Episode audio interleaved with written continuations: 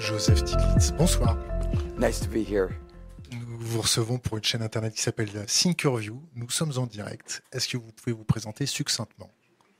Yourself.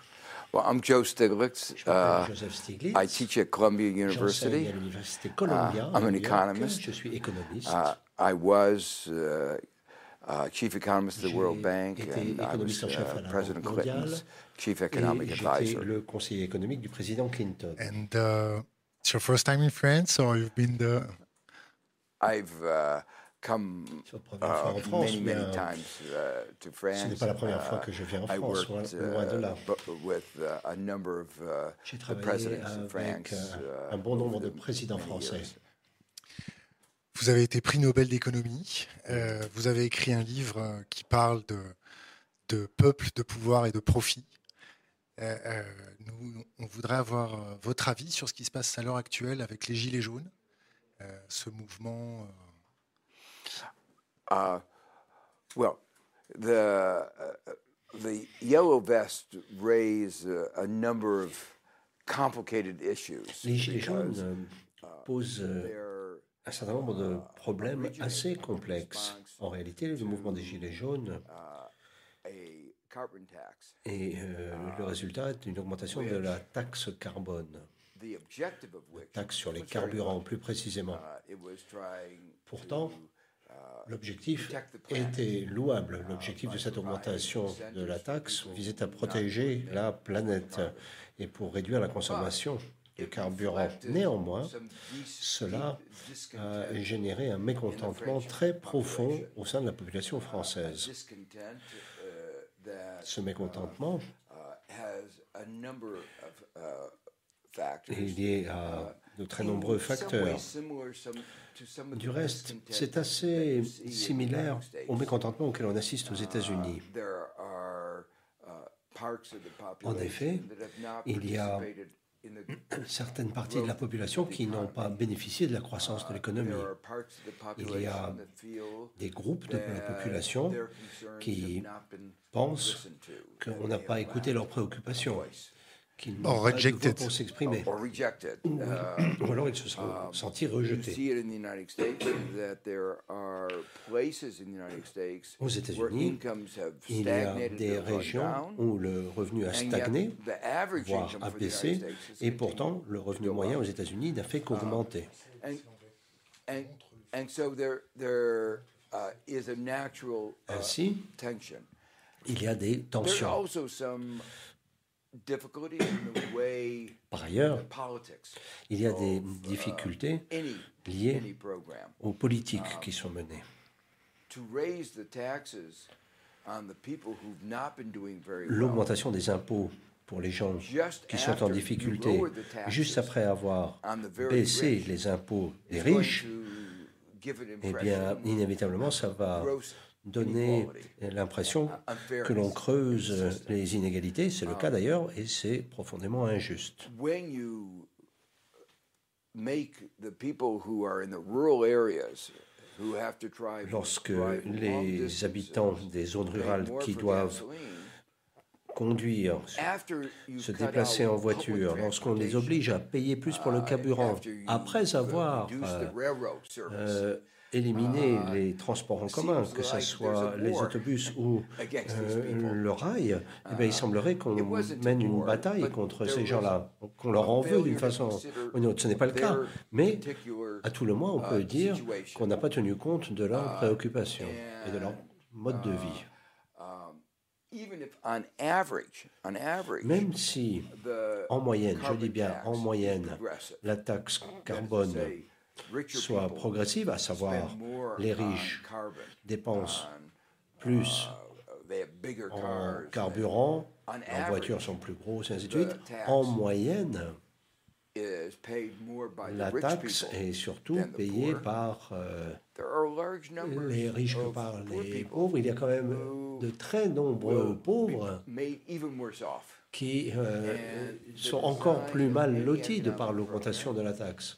Alors be que quand on lance un programme économique, il ne faut pas s'intéresser à la moyenne. Il faut On va revenir sur les, nombre. sur les gilets jaunes ou sur la, la, la, la, la- partie de la population qui est exposée à, ce type de taxes. j'aimerais qu'on parle de système financier, j'aimerais qu'on parle d'injection de, liquidité, j'aimerais surtout qu'on parle de la politique de la Fed et ce revirement de la politique de la Fed avec les, les dernières injections de liquidité.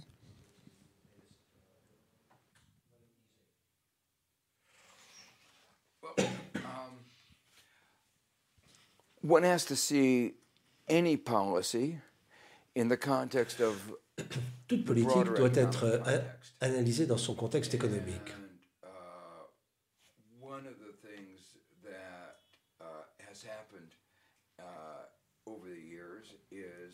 Et au fil des années, on a assisté au fait que certains groupes de la population se portent bien alors que d'autres pas du tout. Certaines politiques économiques, telles que la baisse des taux d'intérêt. Négatif interest rate. Ou alors les taux d'intérêt négatifs, oui. peuvent être bénéfiques pour certaines personnes, mais pas pour d'autres. Par exemple, le problème est le même aux États-Unis. Lorsque la Fed a baissé les taux d'intérêt, cela signifiait que les personnes âgées qui dépendaient des obligations d'État, eh bien, ont vu leurs revenus disparaître.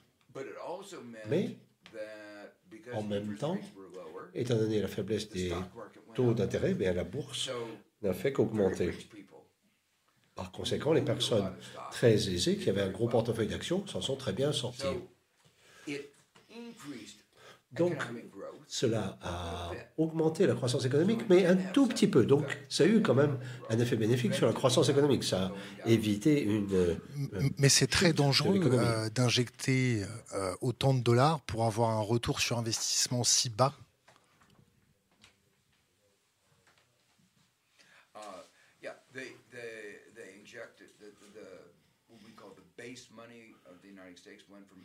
Est passé de 800 milliards à 4 milliers de milliards. Il y a eu un petit peu de croissance économique et encore une fois, on a évité une baisse de l'économie. Mais ça a été fait selon une méthode qui a enrichi les riches. Et les retraités, les retraités modestes, j'entends les, les gens qui avaient investi dans des euh, les obligations d'État, eh bien, ces gens-là ont vu leurs revenus baisser. C'est ça que je veux dire. C'est que lorsqu'on mène une politique économique, quelle qu'elle soit, il faut quand même se soucier des gens qui vont perdre, des gens qui vont gagner. Et il faut concevoir des moyens de protéger ceux qui vont perdre, particulièrement s'il s'agit des gens euh, défavorisés et des gens de la classe moyenne. La classe moyenne, malheureusement, nos responsables politiques n'agissent pas comme ça. Est-ce que je vais, ma, question va être euh, découpée en, deux parties. Est-ce que les dernières injections de liquidités de la Fed sont dues euh, au collatéral euh, qui ne sont plus de bonne qualité? C'est-à-dire que les banques sont obligées d'utiliser des collatérales pour pour assurer leurs emprunts ou leurs échanges euh, interbancaires Est-ce que les, collatéraux sont devenus de tellement mauvaise qualité que c'est la Fed qui a été obligée de se mettre entre les deux pour établir de la confiance? Et la deuxième partie de ma question concerne le fait les marchés financiers sont devenus tellement rapides, accélèrent tellement. Est-ce que ces mesures économiques ne sont pas là pour masquer le fait qu'on ne peut pas ralentir les marchés financiers?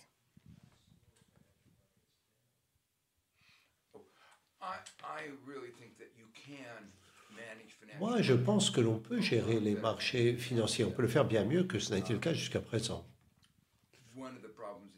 L'un des problèmes aux États-Unis, par exemple, c'est le trading haute fréquence. Ce pas des gens qui échangent des titres avec d'autres gens, non, c'est des, ordinateurs qui se parlent entre eux, et ce, à très grande vitesse, très grande vitesse si rapidement d'ailleurs que si vous êtes euh, à un kilomètre de la bourse, eh vous êtes foutu. Il faut être dans le même bâtiment. Il faut être localisé au même endroit pour être concurrentiel. Voilà une activité économique qui n'apporte aucune valeur à la société.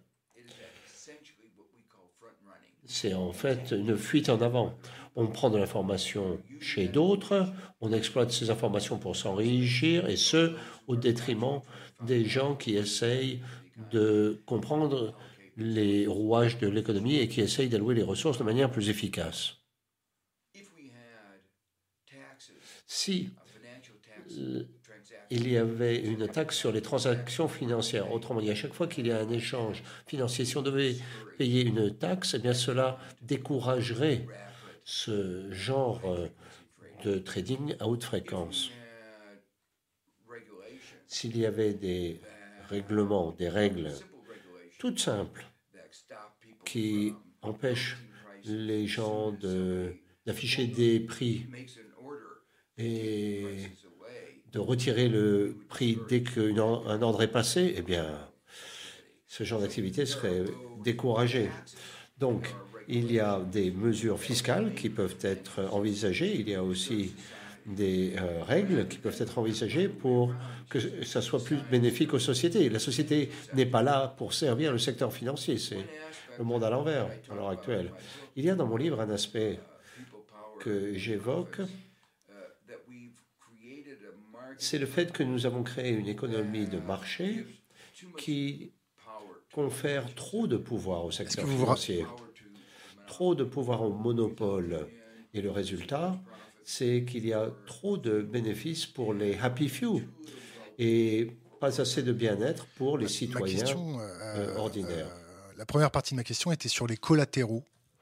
Est-ce que vous sentez que les marchés financiers sont obligés d'utiliser la Fed pour rassurer? C'est-à-dire que la Fed s'interpose parce que les collatéraux que les banques fournissent euh, euh, ne sont plus d'aussi bonne qualité. Et est-ce que vous pensez que le marché financier est capable de ralentir Ou est-ce que le fait de faire ralentir le marché financier ne deviendrait plus ou ne deviendrait pas plus dangereux que de continuer ces politiques monétaires très très accommodantes?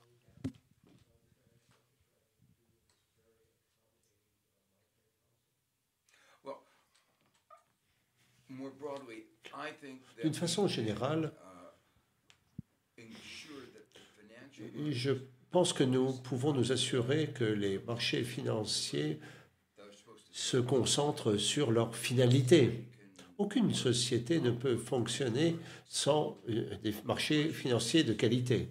Mais pour autant, est-ce que, est que les marchés financiers sont de bons marchés financiers? Quelle est leur finalité? Et comment est-ce qu'on peut faire en sorte qu'ils agissent pour leur finalité? Par exemple, les, euh, les épargnants voient leur argent passer vers des entreprises qui veulent se lancer dans une activité, embaucher des gens et ainsi de suite. Donc ça devrait être comme ça. Aux États-Unis et dans de nombreux autres pays, les marchés financiers font le contraire. Ils prennent l'argent des entreprises et ils distribuent cet argent aux actionnaires aisés et ils ne réinvestissent pas. En décembre 2017, le président Trump a accordé une réduction des impôts aux milliardaires et aux entreprises très riches. Qu'est-ce qu'elles en ont fait, les entreprises? Eh bien, elles ont pris l'argent et elles ont racheté leurs actions à hauteur de 1000, millions, 1000 milliards de dollars en 2018 les marchés financiers ont joué un rôle très important dans ce flux financier qui est passé euh, euh, des, entreprises, mais pas vers les investissements. Donc la question est de savoir si on peut faire en sorte que les marchés financiers soient bénéfiques pour la société. C'est absolument nécessaire. Si ce n'était pas le cas, le système capitaliste ne fonctionnera pas. Et c'est pourquoi, dans mon livre, j'essaye de décrire la façon dont il faut s'y prendre pour réformer le système financier pour que ça fonctionne.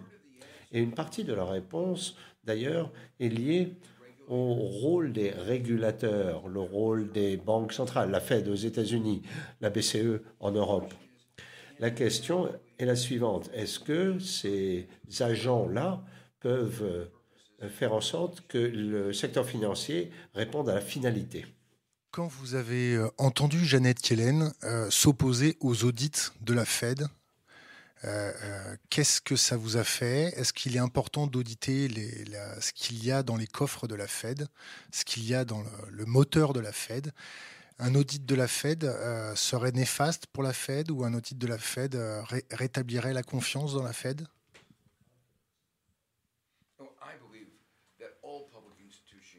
Moi, je pense que toutes les institutions financières publiques doivent être transparentes.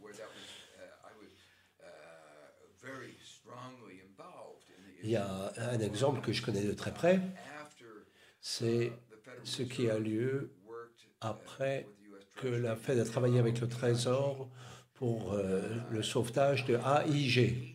Là, on était à 180 milliards de dollars.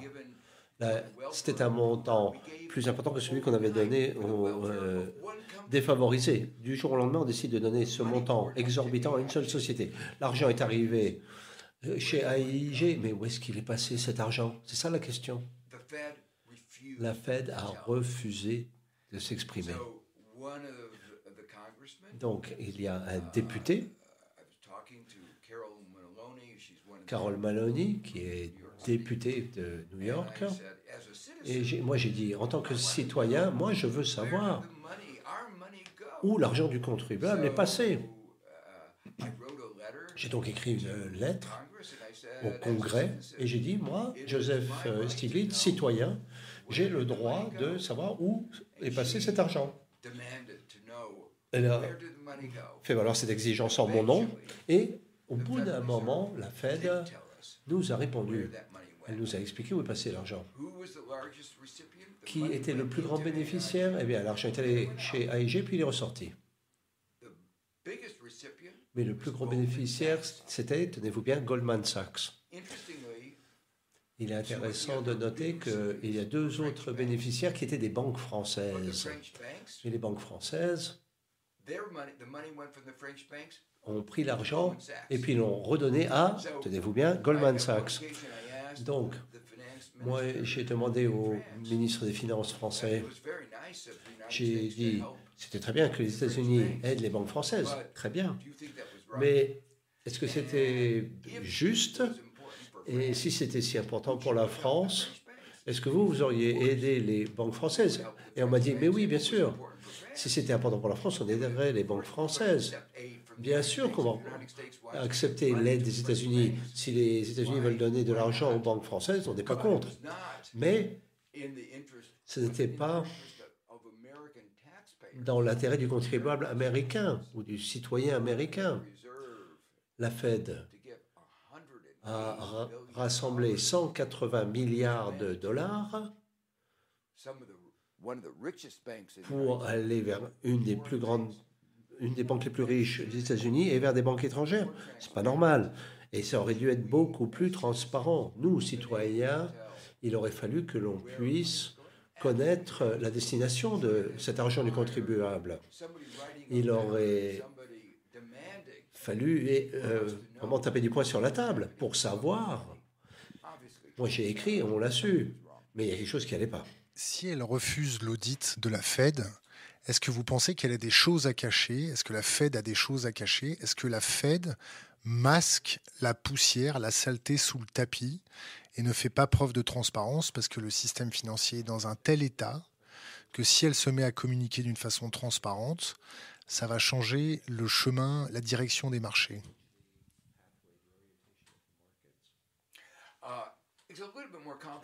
En fait, les choses sont un petit peu plus compliquées que cela.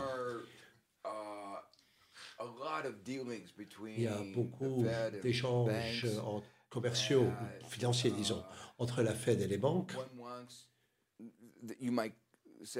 dont on pourrait dire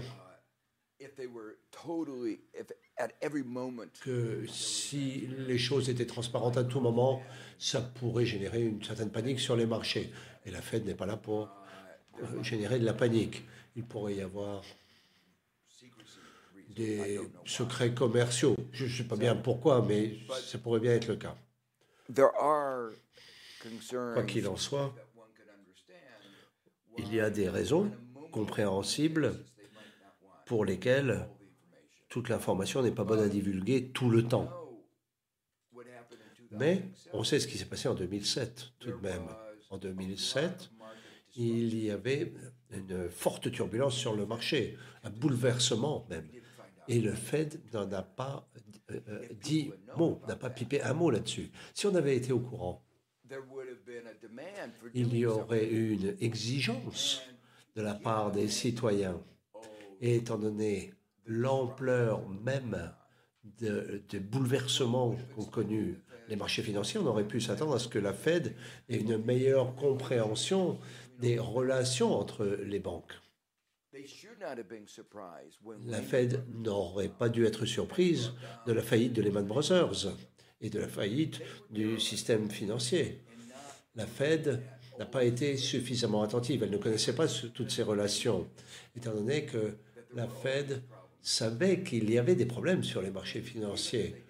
Et la Fed n'a pas partagé cette information avec les, restes, les autres acteurs de l'économie. Donc, ce que je veux dire, c'est que d'une façon générale, il nous faut plus de transparence. Nous pouvons obtenir plus de transparence. Mais peut-être faut-il euh, trouver un équilibre. La Fed n'a pas très bien travaillé. Elle ne s'est pas très bien défendue.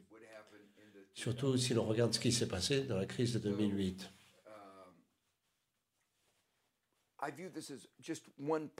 Mais là, il ne s'agit que d'une partie du problème plus vaste du contrôle du secteur financier. Le vrai problème, à mes yeux, c'est le fait que le secteur financier n'est pas bénéfique à la société. Il ne sert pas la société comme il devrait le faire. Le secteur financier est passé de 2,5 à 8% du PIB. Et qu'est-ce qui s'est passé avec la croissance économique? Ça a ralenti. Où est-ce qu'on a vu cela? Eh bien, Il y a eu plus d'inégalités et plus de bénéfices entre les mains des sociétés en situation de monopole. C'est ça le problème. Le pouvoir du marché a donné lieu à de très fortes euh, inégalités et une économie dont la performance est restée en berne. Donc, à mes yeux, la chose la plus importante, c'est euh, comment euh, se débarrasser de ce pouvoir monopolistique, comment faire en sorte que le secteur financier saura ne plus exploiter les gens et comment peut-on faire en sorte que les agents économiques servent la société. Peut-être qu'on sera amené à parler du Glass-Steagall Act et de, choses comme ça.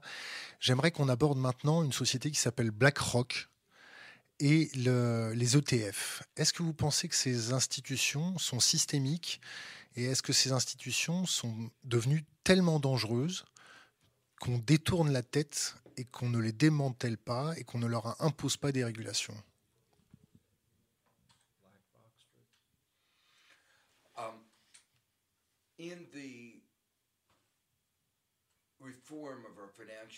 Dans la réforme du système financier, dans la loi de 2010, uh, nous avons identifié des grandes institutions systémiques.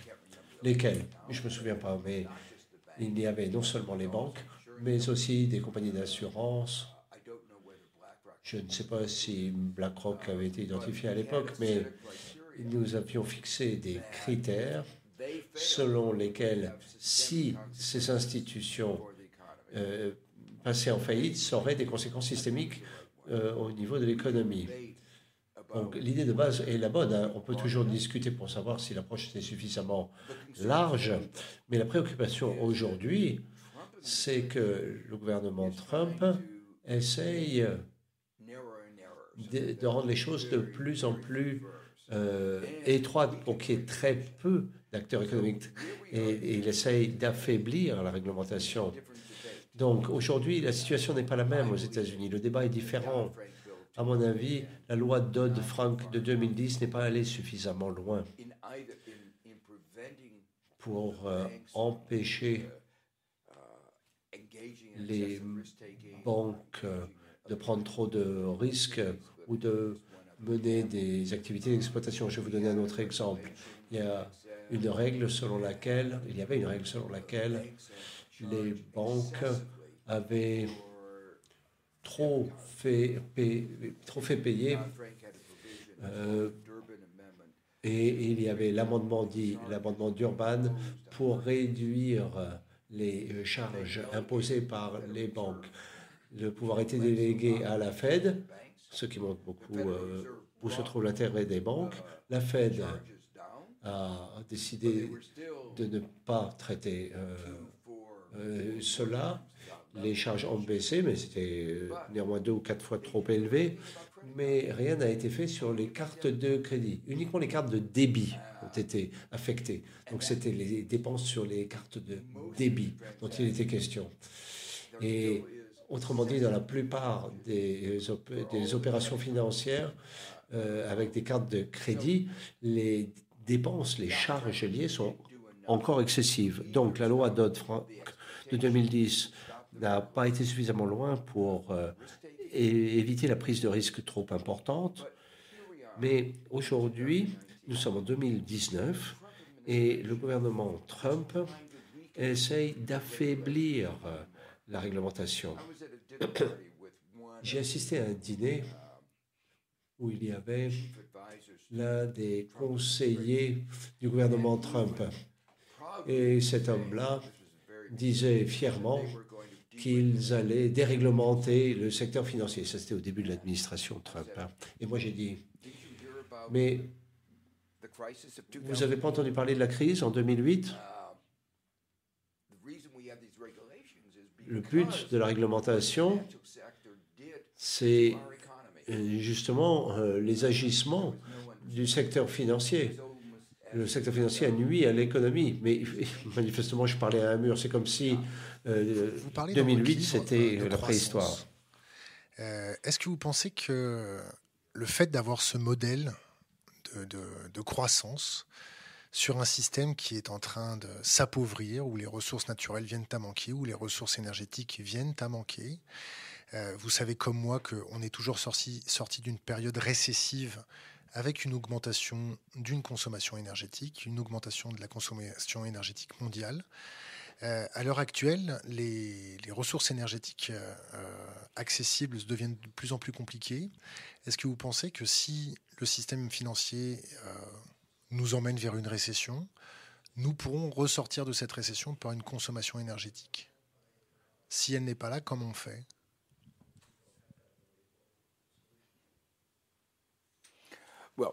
Uh, Avant toute chose, je dirais, nous sommes confrontés à une urgence climatique.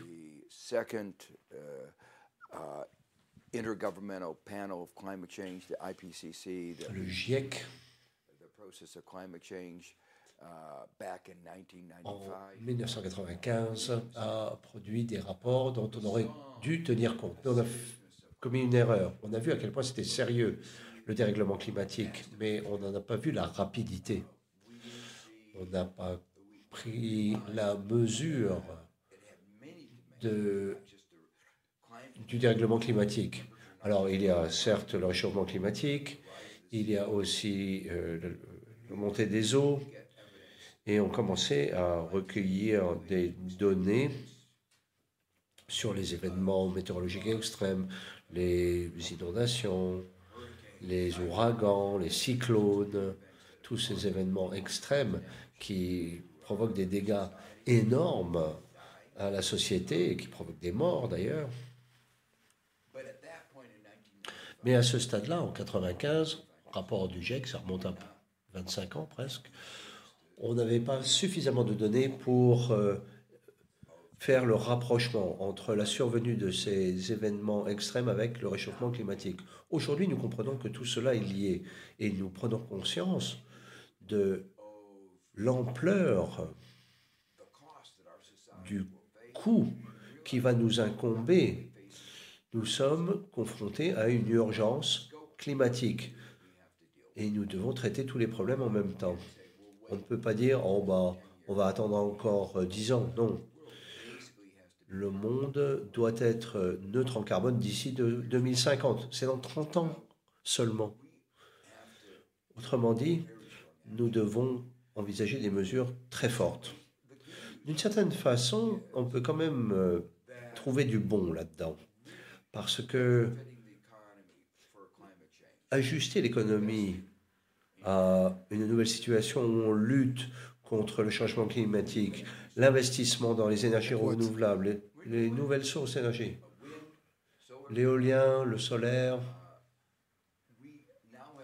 Aujourd'hui, nous avons la technologie à notre disposition. Nous avons la technologie capable de produire une énergie renouvelable. Le cycle de vie de l'énergie utilise encore des ressources, certes, mais nous sommes clairement en train de réduire l'empreinte carbone. Nous avons la technologie pour le faire. Bon, évidemment, on n'a pas atteint la perfection, mais on peut faire des progrès spectaculaires. Et si on investissait plus dans la recherche, ce serait encore mieux. Donc, à mes yeux, et encore une fois, nous sommes confrontés à une urgence climatique et les investissements nécessaires créeraient des emplois. Il y a des ressources sous-exploitées en Europe, aux États-Unis, donc, l'idée, c'est qu'en s'attaquant aux problèmes climatiques, eh bien, l'économie pourra croître plus rapidement et on pourra créer des emplois. De croissance économique. Moi, je vais vous poser une question très simple. Est-ce que les marchés financiers sont designés pour encaisser un monde qui rentre en décroissance?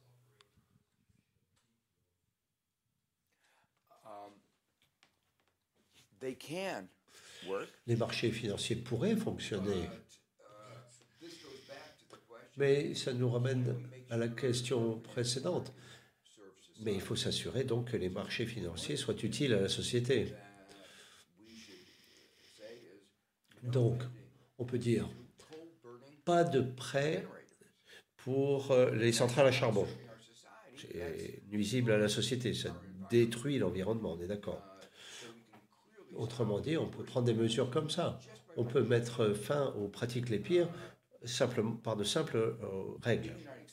Aux États-Unis, certains États, dont l'État de New York, ont créé une nouvelle banque, une banque verte.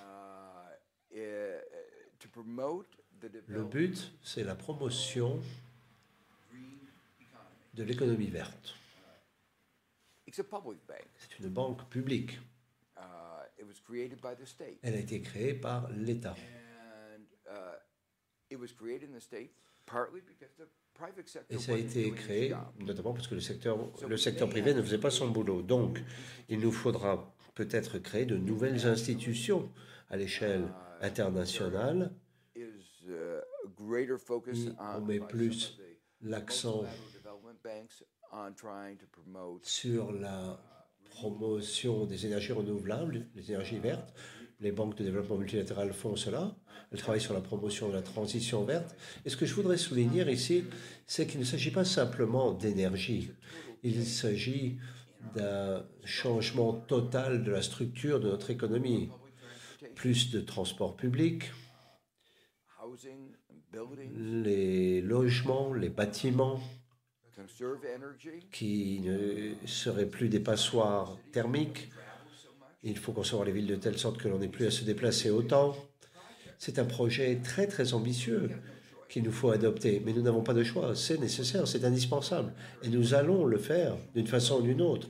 Est-ce qu'on va le faire trop tard, en remettant tout au lendemain?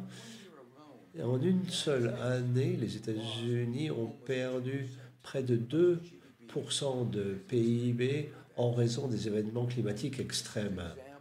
Et là, c'est un exemple du fait que le secteur financier ne sert pas la société. Et dans mon livre, j'essaye d'expliquer qu'il nous faut réformer le capitalisme pour que le capitalisme soit utile à la société. Une partie de cette réforme consiste à nous assurer que l'on peut vivre selon les limites de la planète.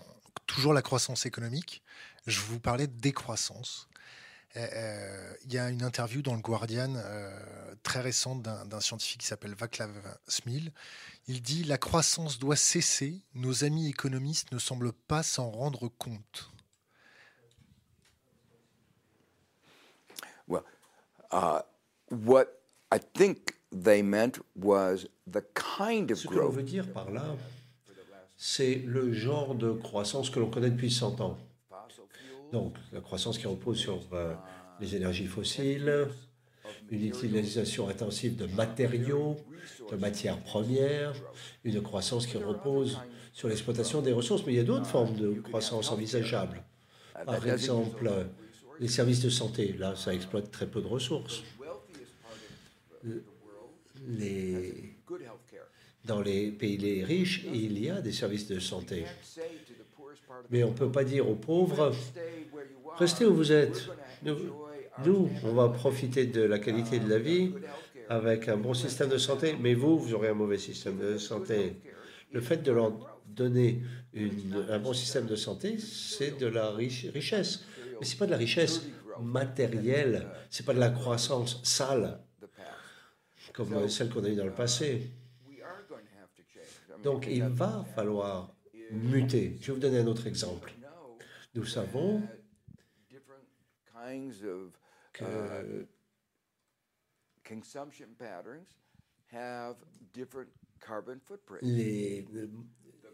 l'empreinte de carbone dépend du mode de consommation. L'empreinte carbone de la viande est pire que le euh, régime vegan. Et les jeunes sont en train de changer leur façon de s'alimenter en fonction de la compréhension euh, du fait que nous devons vivre selon les ressources limitées de la planète. Est-ce que ça se produit suffisamment vite? George Bush a dit le train de vie des Américains n'est pas négociable. Est-ce que vous pensez que la société américaine est prête à avoir une attitude de consommation énergétique plus mature? Ou est-ce que vous pensez que les pouvoirs américains vont continuer la guerre économique pour maintenir le train de vie des Américains Est-ce que la société américaine n'est pas trop immature pour basculer dans ce changement de paradigme? Uh, No, uh, you know, non, je ne crois pas. Attendez, je vais, m'expliquer. Je voudrais. I would like to speak about pragmatism. Bon, je vais parler des deux, optimisme et pragmatisme, si vous voulez. Si l'on regarde les jeunes, Regardez un petit peu les études. Deux, ils veulent euh, des priorités progressistes. Plus de la moitié, les deux tiers même, veulent des priorités progressistes. Et tous les jeunes se rendent compte que le changement climatique doit faire l'objet d'une urgence. Et de plus en plus de gens prennent conscience de cet impératif cette partie de la population qui change, qui s'approprie ces sujets euh, climatiques, n'est pas au pouvoir et se voit opposer une force policière ou une génération qui a le capital encore en poche, le pouvoir, le réseau. Est-ce que vous êtes en train de dire à la jeune génération d'aller se battre pour prendre ce qui leur appartient et déboulonner l'ancienne génération cette génération qui a gâché leur enfance, pour reprendre les, mots de Greta Thunberg, comment la jeune génération peut s'approprier ça avec un pouvoir policier, un, État qui surveille, avec un État qui est tétanisé par ce changement de paradigme?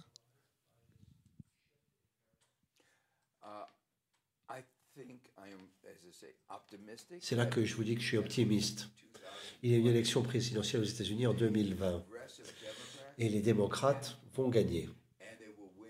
Et ils vont gagner en partie en raison du militantisme des jeunes. Souvenez-nous euh, que les euh, enfants ont des parents et des grands-parents. Autrement dit, les parents et les grands-parents connaissent désormais les risques auxquels sont confrontés les enfants en raison du dérèglement climatique. il y a certes euh, un phénomène générationnel à l'œuvre. Et la voix des jeunes est de plus en plus fortement exprimée. C'est très intéressant.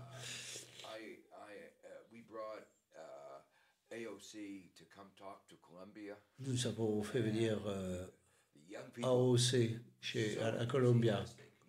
Et les, jeunes Américains ne sont pas très impliqués dans la vie politique. Eh bien, c'est en train de changer parce que les jeunes se rendent compte que c'est leur avenir qui est en jeu. Et moi, Je crois qu'il va y avoir des campagnes à l'échelle nationale aux États-Unis. Les jeunes se rendent bien compte des enjeux. Donc, le Parti républicain, lui, veut qu'il y ait de moins en moins d'électeurs. Il y aura des manipulations et euh, il y aura des choses assez désagréables pendant la campagne présidentielle. Mais au bout du compte, les démocrates vont être au pouvoir à la Maison-Blanche. Ils sont déjà euh, dans la Chambre des députés depuis 2018. On se rend compte euh, de la catastrophe euh, que connaîtront les États-Unis si Trump est réélu. De plus en plus de gens se rendent compte que nous sommes confrontés à une urgence climatique, mais il y a aussi la question euh, nucléaire, il y a plein de problèmes à l'échelle mondiale. Et tous ces problèmes euh, surviennent en même temps. Il y a un clivage énorme dans la société américaine en raison de la présence de Donald Trump à la Maison-Blanche. Les États-Unis sont si clivés que ça ne peut pas durer. Donc moi, je reste optimiste. Je ne suis pas certain, hein, je suis sûr de rien, mais je suis optimiste et pragmatique aussi. Et une des raisons pour lesquelles j'ai écrit ce livre, c'est pour dire qu'il y a d'autres façons de faire. Tout n'est pas inventé, non, ce n'est pas des élucubrations de Joseph Stiglitz. Non, il y a de vraies solutions qui permettent d'améliorer euh, la qualité de vie si ça ne malgré pas, les ressources limitées.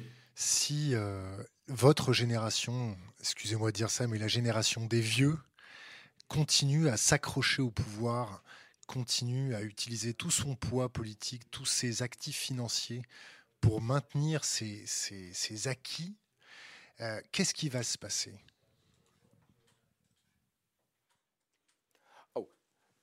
Uh, first, let me say, it's, there is a, an age division. Il y a un clivage générationnel. Mais il y a quand même pas mal d'individus un peu âgés comme moi, comme Bernie Sanders ou Elizabeth Warren. Il y a beaucoup de gens comme ça qui ne sont pas concernés par ce clivage générationnel et qui se rendent bel et bien compte que c'est l'existence de notre civilisation qui est en jeu, l'existence de la vie humaine sur la planète qui est l'enjeu. Donc, le, conflit n'est pas entre générations. Il y a un conflit entre euh, les intérêts des sociétés des énergies fossiles, les monopoles de différentes formes, dans d'autres domaines, par exemple le lobby des armes aux États-Unis, et donc clivage par rapport au reste de la société. Et ça, on voit ça dans pas mal d'études. Deux tiers, trois quarts des gens veulent euh, des réglementations pour les armes, veulent une meilleure réglementation financière, veulent euh, moins d'inégalités, veulent euh, une augmentation du salaire minimum. Jusqu'à présent, on n'a pas pu obtenir cela. Nous vivons dans une démocratie qui ne fonctionne pas pour la majorité des gens. Et on en prend conscience désormais. Et moi, je reste optimiste. Quand je dis on s'en rend compte, eh bien, les jeunes s'en rendent compte. Il y a pas mal de gens de tous âges qui s'en rendent compte. Et l'élection présidentielle de 2020 sera critique. Je croise les doigts, bien entendu. Je prie, je fais tout ce qu'on peut, je fais des incantations. Je veux que les priorités progressistes l'emportent parce que c'est l'avenir du pays qui est en jeu. Mais l'enjeu va au-delà des États-Unis, bien entendu. C'est l'avenir du monde qui est en jeu. En termes de préconisation, est-ce que vous pensez que la démographie euh, doit être encadrée? Est-ce que euh, le phénomène d'avoir une démographie exponentielle euh, doit être encadré? Est-ce que on doit repenser notre conception à l'enfant? Est-ce qu'on doit repenser notre conception à la famille?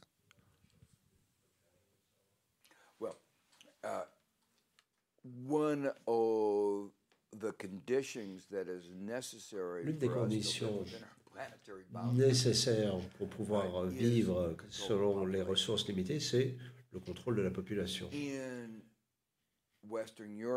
En Europe occidentale, au Japon, en Chine, c'est déjà le cas.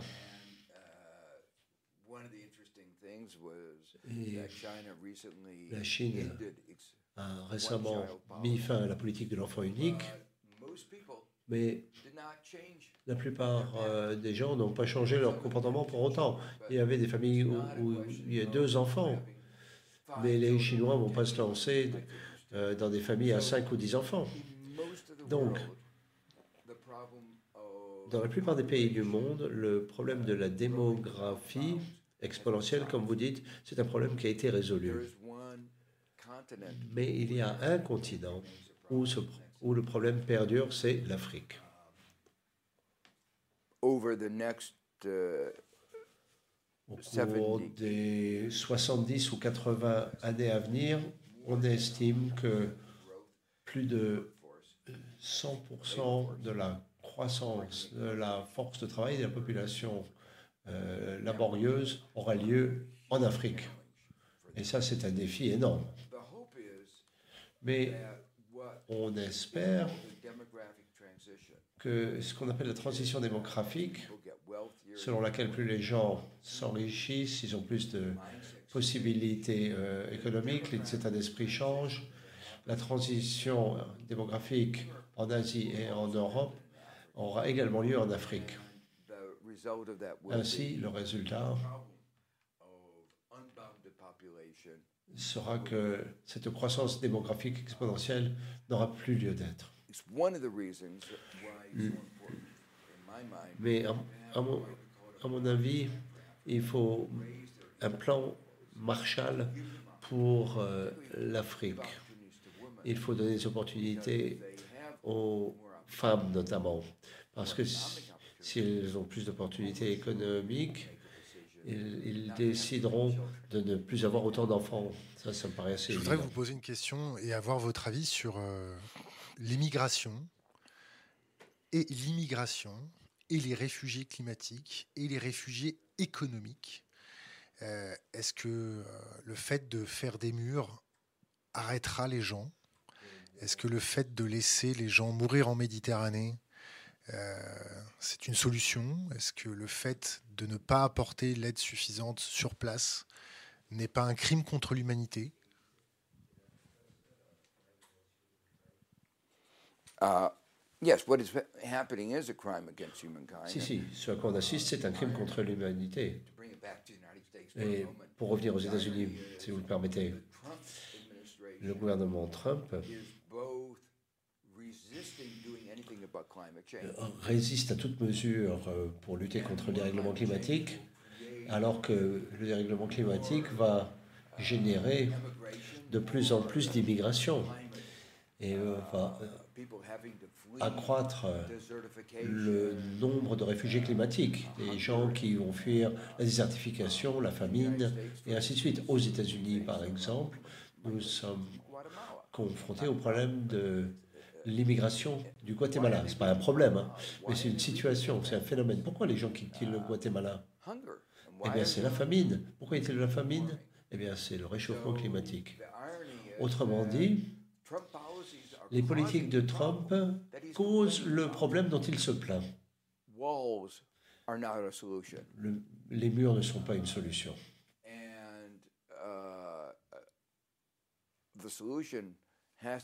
Et la solution, il faut la trouver dans les véritables causes, dans les raisons pour lesquelles les gens décident de migrer. C'est pourtant très clair. Revenons 150 ans en arrière. Pourquoi est-ce que les gens ont quitté l'Irlande? Il y a plus de gens quitté l'Irlande. Il plus de, gens d'origine irlandaise en dehors de l'Irlande qu'il y, y, en a en Irlande. Pourquoi est-ce qu'ils ont quitté l'Irlande? C'était la famine et la politique économique. L'Irlande était confrontée à la famine des pommes de terre et pendant ce temps-là, les propriétaires terriens exploitaient euh, exporter les pommes de terre. Donc c'est pas qu'on manquait de pommes de terre, c'est qu'on manquait d'égalité. Le système était particulièrement inégalitaire. La terre était entre les mains de riches britanniques à l'époque. Donc cela, ça illustre très bien euh, les causes du problème. Que s'est-il passé lorsque l'Irlande s'est enrichie? Eh bien, les Irlandais sont revenus et ils ont cessé de quitter l'Irlande. Moi, je suis allé en Irlande de nombreuses fois et je parlais avec plein de gens, des personnes qui m'ont expliqué que ce n'était pas une volonté des Irlandais de voir partir les jeunes, c'était une nécessité économique qui les a poussés à partir. Et le réchauffement climatique, lui, va créer une nécessité économique encore plus criante. C'est pourquoi nous devons mettre fin au dérèglement climatique et nous devons créer des opportunités économiques là où les gens souffrent. Passons à l'Europe, euh, passons à l'Allemagne. Est-ce que, l'Allemagne n'est pas le Japon d'autrefois. En termes de dette, de vieillissement de la population, en termes de tous ces facteurs.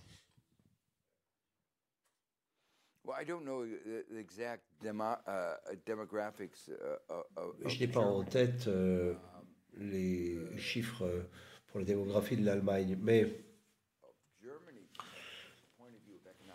du point de vue de la politique économique, il faut bien comprendre que l'Allemagne exporte non seulement des automobiles, mais force, elle oblige le reste de l'Europe à mener des politiques d'austérité.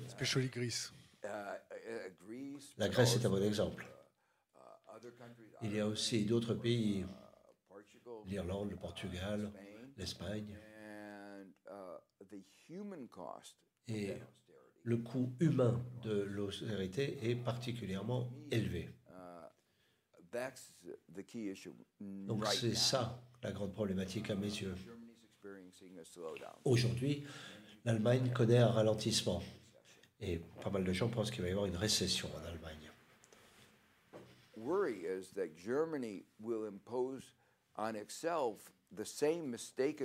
Le problème, c'est que l'Allemagne va s'imposer la même chose qu'elle a imposé au reste de l'Europe. Ils vont faire la même erreur. Plutôt que de stimuler l'économie par la politique fiscale, l'Allemagne va vraisemblablement continuer à mener ses politiques d'austérité, de contraction. Et on n'a plus, de possibilité de monétaire. La politique monétaire, ce ça n'existe plus. C'est plus possible. Donc c'est la politique fiscale qui doit prendre le relais. Et si l'Allemagne ne réagit pas, le ralentissement en Allemagne sera contagieux et il y aura des retentissements dans le reste de l'Europe. On a un président qui s'appelle Emmanuel Macron et il, a une théorie bien particulière, ça s'appelle le ruissellement. C'est-à-dire qu'il privilégie la upper class et ça va ruisseler sur les autres classes. Est-ce que vous y croyez? Est-ce que ce n'est pas du wishful thinking?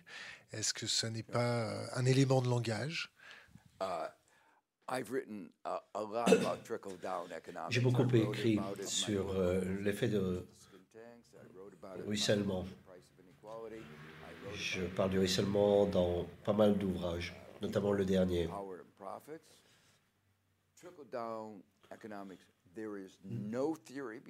Le ruissellement, ce n'est qu'une théorie et ça n'existe pas. Et il y a euh, énormément de données qui montrent que ça ne marche pas. Parfois, je me dis que ce serait bien si le ruissellement fonctionnait. Parce que si le ruissellement ça existait, si ça fonctionnait aux États-Unis, il n'y aurait plus de problème. Parce qu'on a donné tant d'argent aux riches. 20% des revenus ont été donnés à 1% de la population. 40% de la richesse, devrais-je dire, a été donnée à 1% de la population. Si le ruissellement, ça existait, eh bien la classe moyenne États-Unis serait euh, tout à fait à l'aise. Et les gens en bas de l'échelle se porteraient pas mal non plus. Mais en réalité, 90% des Américains ont connu la stagnation, alors que 1%, même un peu moins, se portent remarquablement bien. Donc, Aujourd'hui, on a 40 ans de recul. 40 ans de recul par rapport au néolibéralisme. La politique économique de Reagan, d'économie de l'offre. On a 40 ans de recul de situation expérimentale avec ce fameux ruissellement. Et désormais, on sait que ça ne marche pas. Ça marche pour 0,1% de la population, mais pas pour le reste de la société. Je voudrais qu'on parle de, de Brexit.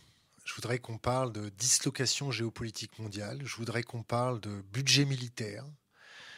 Euh, comment vous expliquez qu'aux États-Unis, 54% de vos impôts aillent sur le budget militaire? Comment vous expliquez que la Grande-Bretagne souhaite quitter l'Europe, qu'une partie des, des, Britanniques souhaite quitter l'Europe? Et je voudrais enfin que vous m'expliquiez ce que c'est la destruction créatrice. Ah, voilà des questions uh, plus vastes les unes que les autres.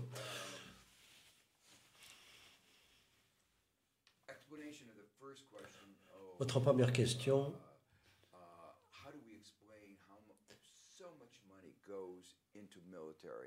C'est l'argent du contribuable qui va dans le budget militaire. Eh bien ça, c'est dû au fait que nos démocraties ne fonctionnent pas bien. Il y a des groupes d'intérêt qui euh, influencent, voire euh, forment nos politiques économiques.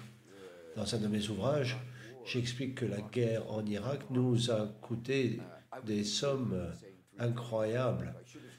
J'ai dit dans ce livre 3 000 milliards de dollars. En réalité, c'est 6. On a dépensé 1 000 milliards de dollars rien qu'en coût de santé pour les soldats revenus d'Irak et d'Afghanistan. Plus de la moitié des militaires qui sont revenus sont handicapés. Ils souffrent de traumatismes psychologiques et de problèmes divers et variés. Donc, un millier de milliards de dollars pour couvrir les coûts de santé et de handicap de nos militaires là-bas. Donc, des guerres ultra onéreuses. La euh, guerre froide s'est euh, euh, terminée en 89 avec la chute du mur de Berlin. Mais nos budgets militaires n'ont pas été réduits pour autant, comme si rien n'avait changé. Et Trump, lui, veut augmenter le budget militaire. Il il dit que les pays euh, d'Europe dépensent 2% de leur PIB. Enfin, il voudrait que les pays d'Europe dépensent 2% de leur PIB en budget militaire. Nous, nous dépensons de l'argent pour avoir des armes qui ne fonctionnent pas contre des ennemis qui n'existent pas. C'est une bonne chose que les ennemis n'existent pas parce que nos armes ne fonctionnent pas. Si on avait de vrais euh, ennemis, là, ce serait un problème. Tout ça pour dire qu'on subventionne le secteur de l'armement. Et c'est symptomatique de l'échec de notre système politique. Dans un des chapitres de mon livre, j'essaye de décrire le fait que il y a un mélange de facteurs liés à l'inégalité qui donne lieu à des inégalités politiques et les règles sont conçues pour avantager certains groupes de pression des groupes économiques, notamment le secteur de l'armement. Donc tous les problèmes économiques et politiques sont liés.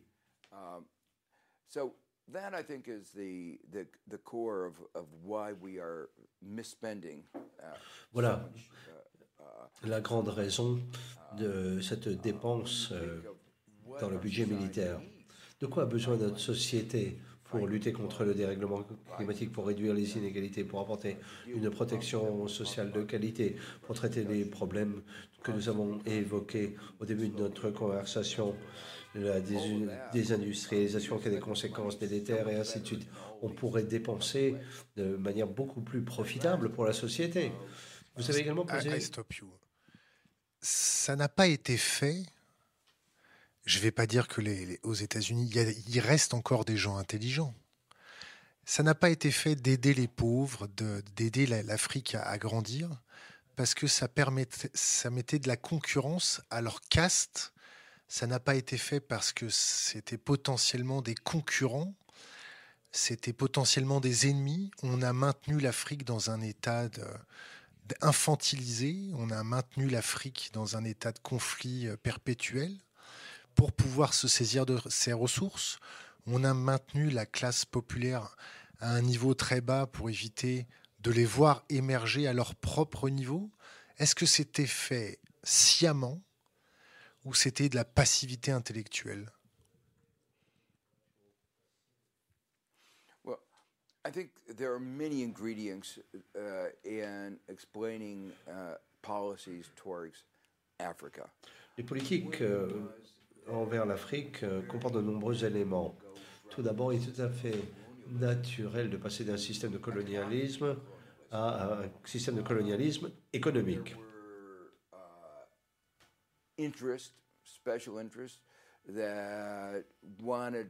Certains voulait continuer à exploiter les ressources naturelles. Je vous donnerai un exemple. La structure tarifaire était une, était une structure d'augmentation. Et cette structure était conçue pour s'assurer que l'Afrique continue à fournir des ressources naturel à l'Europe et les autres pays d'y avancer sans pouvoir développer un tissu industriel euh, soi-même. Donc, donc, le Nord a veillé à ses intérêts en profitant du Sud.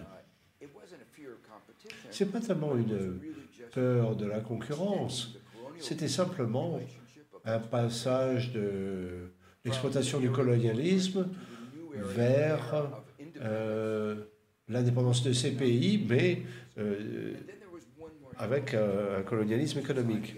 Il y a un autre élément qui est intervenu, c'est l'idéologie. Comme on l'a dit précédemment, il y a une période, les années 80, où il y avait Reagan et Thatcher au pouvoir, et c'est là que c'était la naissance du néolibéralisme. On disait que les marchés fonctionnent bien tout seuls. Si un problème euh, survient dans un pays, ce n'est pas un problème des marchés, c'est un problème du gouvernement. Le gouvernement n'est pas la solution, le gouvernement est le problème, disait-on. Donc, euh, euh, après l'indépendance, le FMI a imposé de nombreuses conditions à l'Afrique, alors que l'Afrique était confrontée à des problèmes divers et variés. on manquait d'infrastructures, de ressources, de capital humain, et donc il n'y avait pas suffisamment d'autonomie en Afrique. Il y a un pays où il n'y avait que six personnes avec un diplôme universitaire au moment de l'indépendance, et pourtant, il fallait qu'ils se débrouillent seuls. Donc, le FMI et la Banque mondiale ont imposé des politiques d'ajustement structurel. Et le résultat de ces politiques, c'était la désindustrialisation. En 2000, la proportion du PIB africain qui était industriel était plus faible qu'en 1970. Plutôt que de promouvoir la croissance économique, ils avaient nuit à l'Afrique. Il y a des gens qui diraient que c'est de la conspiration, qu'on visait à faire du mal, à nuire à l'Afrique. Moi, j'ai tendance à penser que c'était un mélange de la continuité du colonialisme économique et une mauvaise idéologie. Stupidité, si vous voulez. Mais c'est cette euh, même idéologie que l'Europe s'est imposée lorsqu'elle a créé une BCE qui n'allait mettre l'accent que sur l'inflation et, ne pas se préoccuper du chômage. C'est la même idéologie qui euh, s'est imposée après la crise de 2008, selon laquelle on a imposé l'austérité à la Grèce. On pourrait dire que c'était une politique mondiale. Vous êtes prêt à tuer votre voisin et tuer l'Afrique en même temps. Vous voyez? Donc il y a deux interprétations différentes. Je crois que c'était euh, un petit peu des deux qui étaient à l'œuvre, mais là on voulait profiter de la Grèce aussi, par exemple. Donc tout ça pour dire que c'est une combinaison de facteurs. Les, intérêts de certains qui instrumentalisent une idéologie pour, servir leurs propres intérêts. Euh, euh, on va passer sur le Brexit. Comment vous expliquez le Brexit et comment vous expliquez cette dislocation géopolitique mondiale?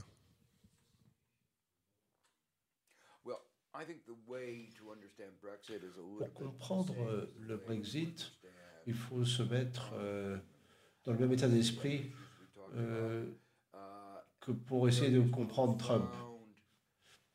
Il y a des sentiments féroces contre l'establishment. Il y a une partie très importante de la population qui pense que leurs intérêts n'ont pas été euh, servi. On leur a dit que la mondialisation, la financiarisation et la réduction des impôts des riches euh, permettraient de partager la prospérité. On leur a vanté les mérites du ruissellement, mais ça ne fonctionne pas, on l'a déjà dit.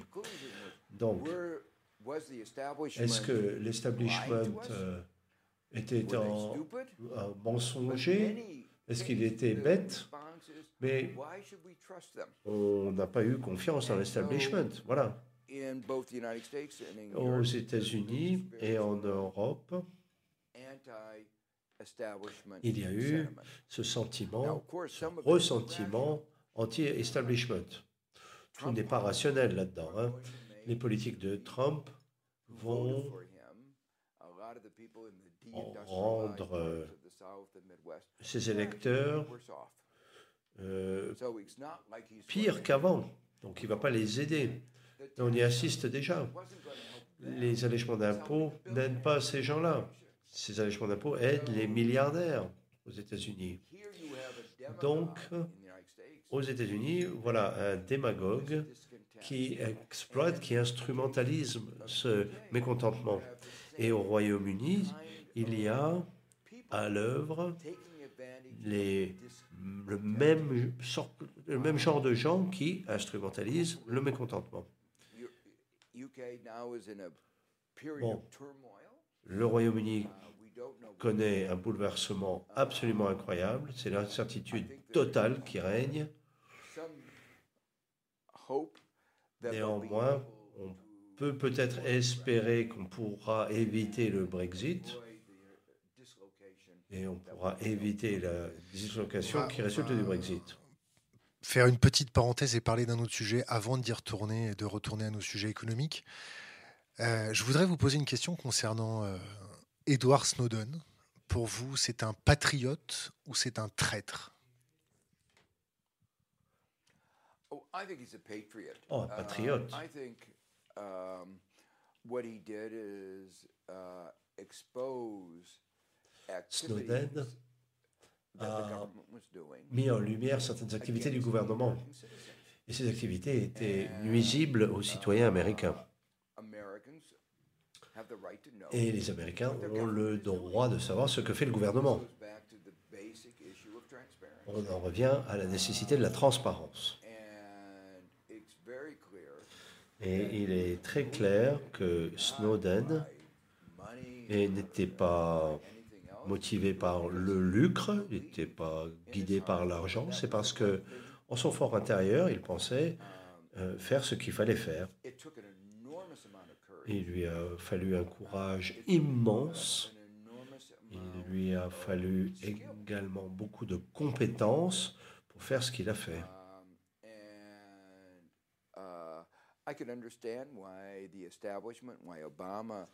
je comprends pourquoi Obama ne l'a pas remercié d'avoir divulgué tous les secrets du gouvernement américain? Je crois que Obama a eu tort de faire de Snowden un ennemi.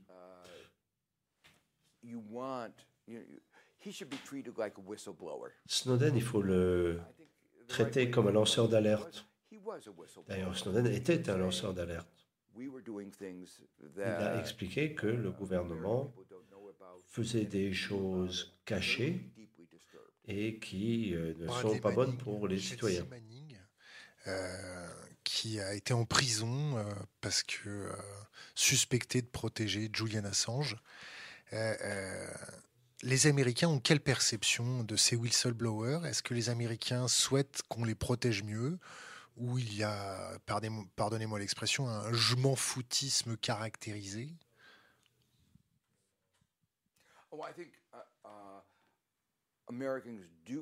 Ah non, il n'y a pas de je m'en foutisme. Non, non, les Américains euh, soutiennent les lanceurs d'alerte. Sans lanceurs d'alerte, on est trop tenté, lorsqu'on est au pouvoir, de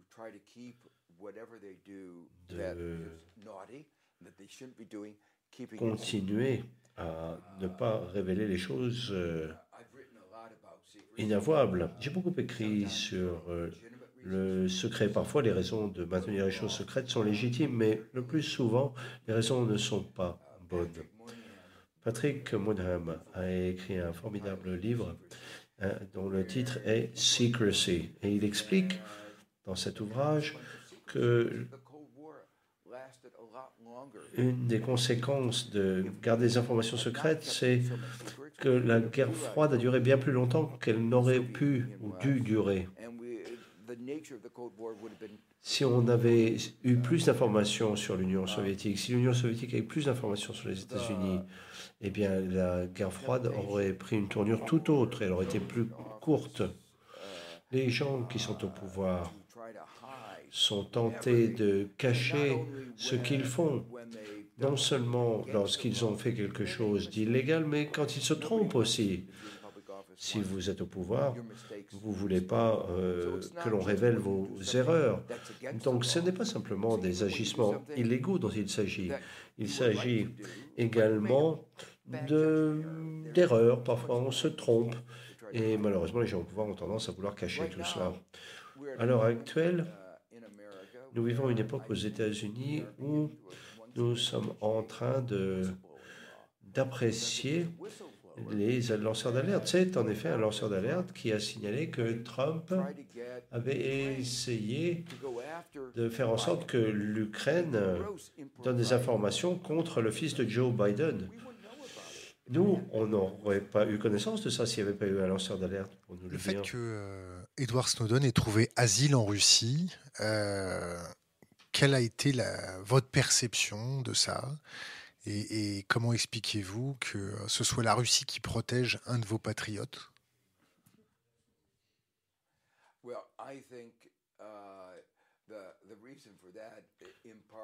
Eh bien, une des explications, uh, c'est que la Russie uh, aime bien être uh, le trublion. Donc la Russie était intervenue dans l'élection en 2016 aux États-Unis. Il semblerait qu'elle soit intervenue dans certaines élections européennes. Donc on se rend compte que Snowden a fait des choses gênantes pour les États-Unis. Snowden a mis en lumière le fait que le gouvernement américain agissait à l'encontre de ses propres citoyens.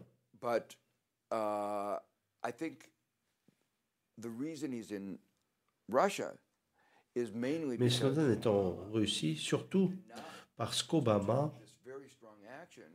a pris des mesures très fortes, plus, plutôt que d'aller dans un, autre euh, pays ou plutôt que de le protéger en tant que lanceur d'alerte, Obama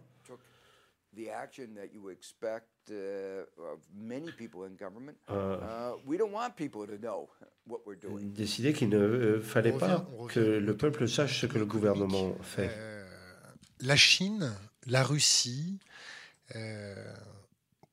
qui s'allient euh, est-ce que c'est le fait que les États-Unis soient dans un comportement complètement euh, psychotique avec sa capacité à gérer l'économie mondiale et à gérer le dollar?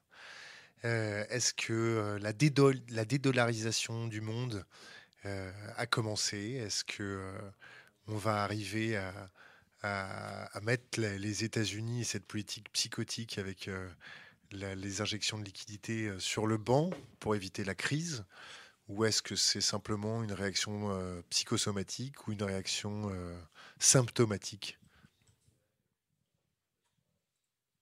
Well, uh, I think Trump has done enormous damage to the global economic Euh, order. Trump a provoqué des dégâts énormes. L'ordre damage to économique euh, se trouve dans une situation bien pire en raison de Trump. Il en va de même pour l'économie américaine.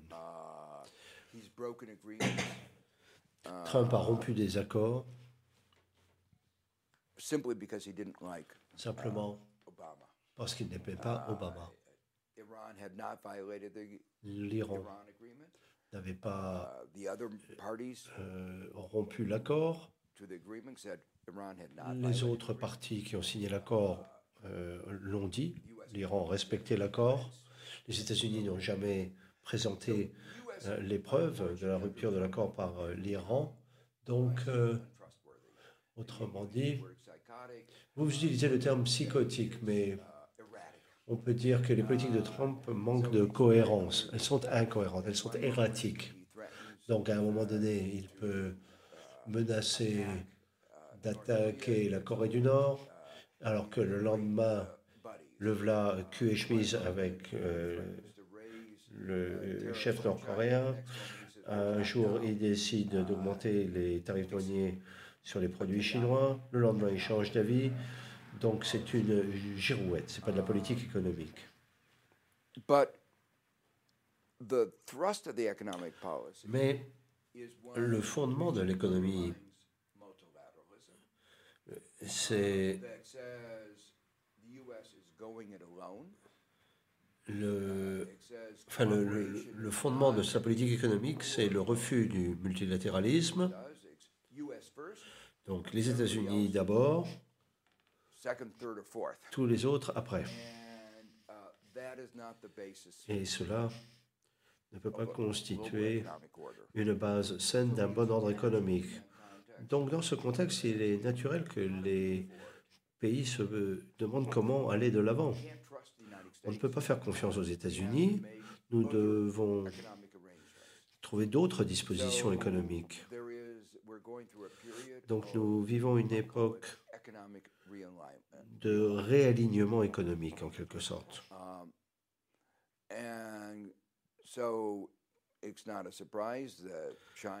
Donc, ce n'est pas surprenant de voir que la Chine se tourne vers la Russie, mais vers d'autres régions du monde aussi. uh,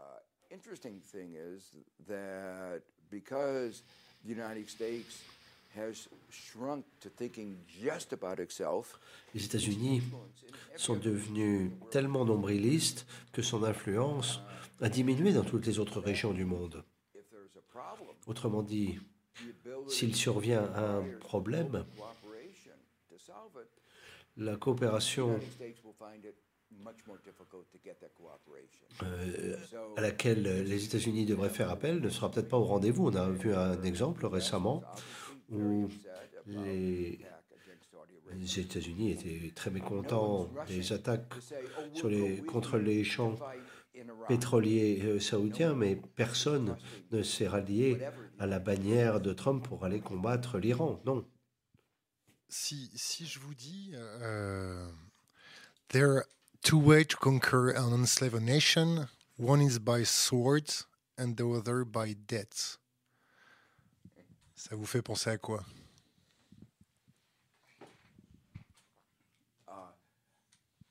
Debt can not only, you might say, enslave nations, it can also enslave peut individuals. Uh, many rendre les individus, mais aussi les individuals nations, esclaves.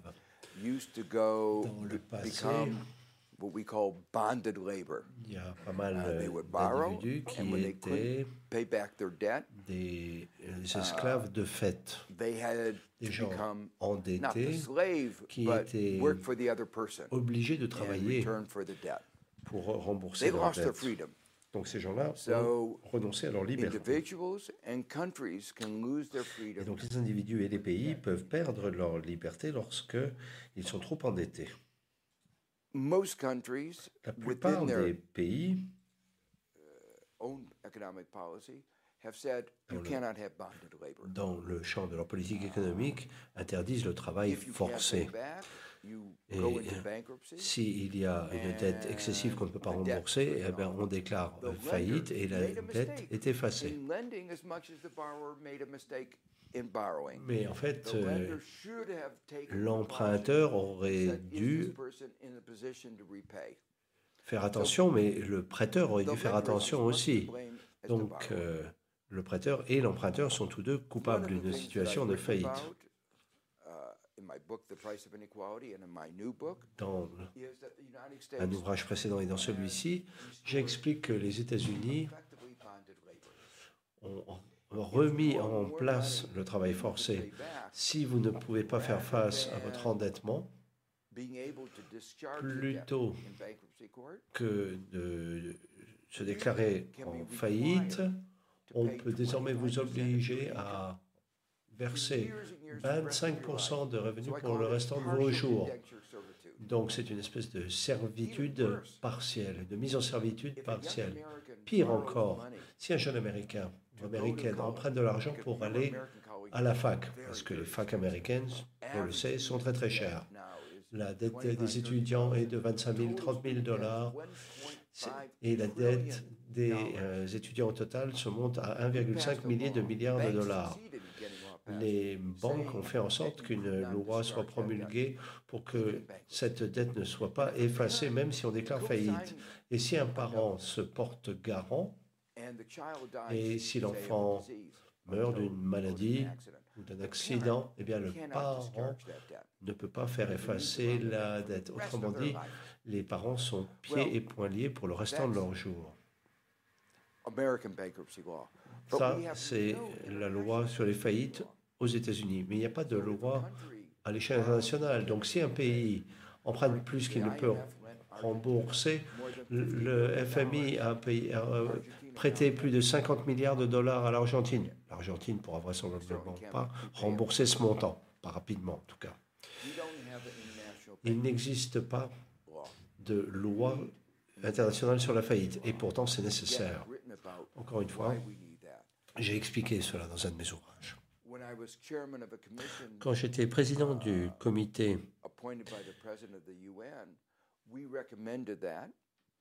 des conseillers aux Nations Unies, les Nations Unies ont fait voter des dispositions sur les faillites et cela a fait l'objet d'un soutien de, très nombreux pays, à l'exception des États-Unis et d'autres grands pays prêteurs.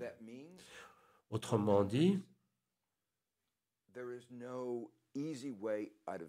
à l'échelle des pays, il n'y a pas de solution facile à l'endettement. Il y a quelques pays qui ont dit nous, nous n'allons pas vous, vous laisser nous étrangler, mais la plupart des pays deviennent de fait étouffés et perdent leur indépendance économique lorsque l'endettement est excessif. Dans la Constitution américaine, il y a une partie où les États-Unis peuvent répudier leur dette. Est-ce que vous pensez un jour que les États-Unis vont répudier leur dette um, No, we have a bankruptcy law. Non, il y a cette loi sur la faillite, mais aujourd'hui, il faut la réformer, cette loi. Uh, we have to, uh, and we have some good provisions. We Il y have a de bonnes dispositions. Il y a ce que l'on appelle le Chapter 11, une société qui ne peut pas repayer ses dettes. La dette doit faire l'objet d'une restructuration, mais il est mieux de préserver les emplois et de préserver le rôle économique de l'entreprise. Encore une fois, ça revient à la notion selon laquelle le prêteur a eu tort de prêter autant d'argent. Donc, dans la loi américaine, il y a cette loi qui s'appelle Chapter 11 et il y a pas mal de pays qui ont adopté des lois similaires. Mais cette disposition n'existe pas pour les gouvernements. And so governments can't just Ainsi, les gouvernements ne peuvent pas restructurer leurs dettes facilement. And within the United States, we now have a very serious problem with Et aux États-Unis, nous avons un gros problème avec notre colonie, entre guillemets, qui est Porto Rico. On a dit à Uh, Porto Rico, vous n'êtes pas couvert par les dispositions euh, sur la faillite pour les villes américaines, par exemple. Mais vous êtes une colonie, mais vous n'avez pas le droit de, passer, de faire voter votre propre loi sur les faillites. Donc on traite le Porto Rico comme une colonie. Et le résultat, c'est que les portoricains souffrent énormément.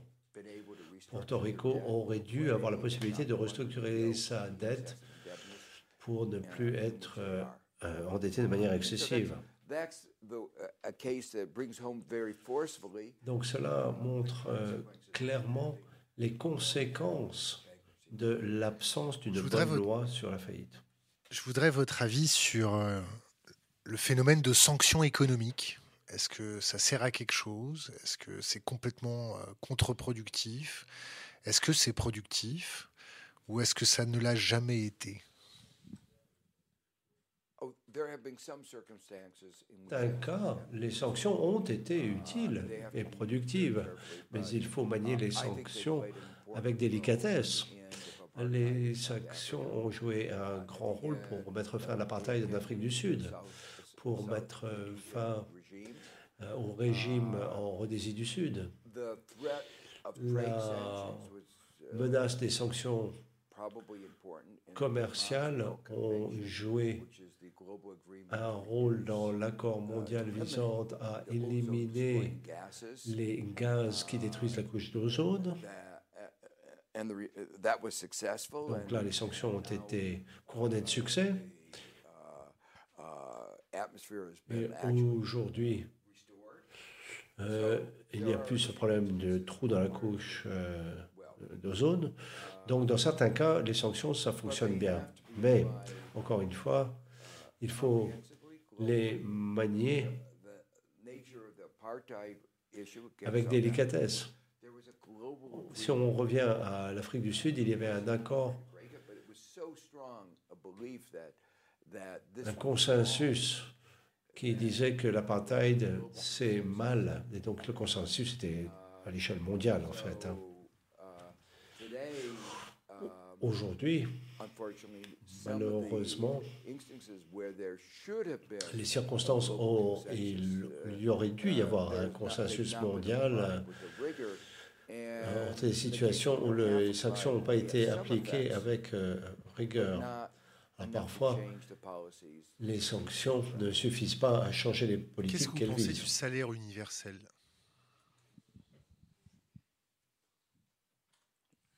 Le salaire universel, par exemple, euh, chaque nouveau-né va avoir à vie euh, l'équivalent euh, pour un toit et manger, à vie, pour tout le monde?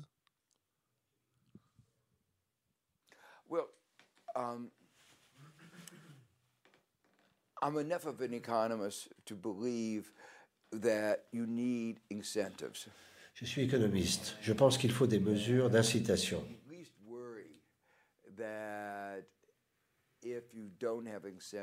S'il n'y a pas de mesures d'incitation, on est confronté à des problèmes économiques et ou sociaux. Regardez un certain nombre de pays dans le monde, les pays pétroliers par exemple. Là, on donne un montant d'argent considérable aux citoyens, alors qu'en en fait, ce n'est pas le bonheur qui règne dans ces pays. Les jeunes hommes qui ont de l'argent mais qui n'ont pas d'emploi ne sont pas heureux. Et lorsqu'ils ne sont pas heureux, ils euh, se lancent dans des activités contre-productives. Donc, moi, il m'apparaît que la vraie responsabilité des gouvernements aujourd'hui est de s'assurer que tous les gens qui euh, peuvent avoir un emploi doivent avoir un emploi. C'est ce sur quoi nous devons mettre l'accent. Je parle ça, je parle de ça dans mon livre. Ça devrait être une obligation pour les gouvernements, l'assurance d'avoir un emploi. On va parler d'une partie euh, relativement importante et novatrice, les crypto-monnaies. Est-ce que vous pouvez nous donner euh, vos pensées autour des crypto-monnaies, votre, euh, votre avis? Well, uh, we have worked, uh, when I say we, the international community has worked La communauté internationale, au cours des 25 dernières années, pour obtenir plus de transparence dans le système financier. On n'a pas atteint la perfection, nous l'avons dit. Mais plus de transparence, plus de transparence pour éviter le blanchiment, pour lutter contre la corruption, les stupéfiants et les activités illicites d'une façon générale et l'évasion fiscale aussi. À mes yeux, il est inconcevable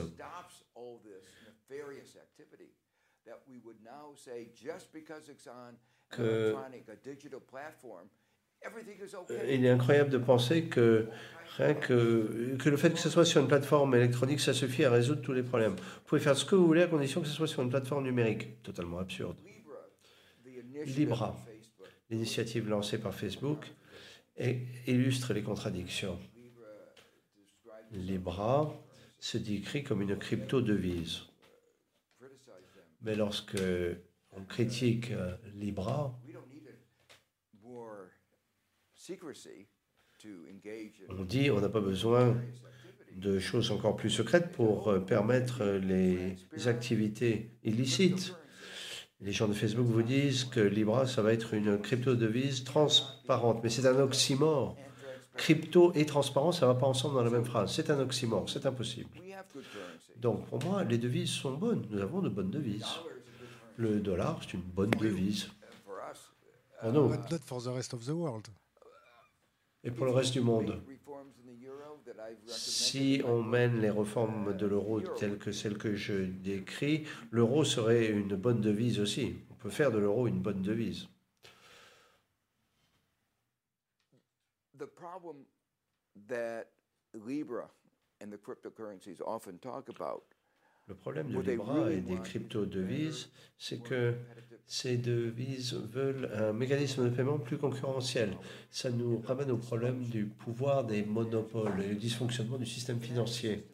Le système financier a exploité son monopole sur les moyens de paiement pour euh, générer des milliards de dollars euh, de bénéfices en rendant les opérations plus chères. Et il nous faut des mécanismes de paiement euh, low cost, avec des coûts très faibles.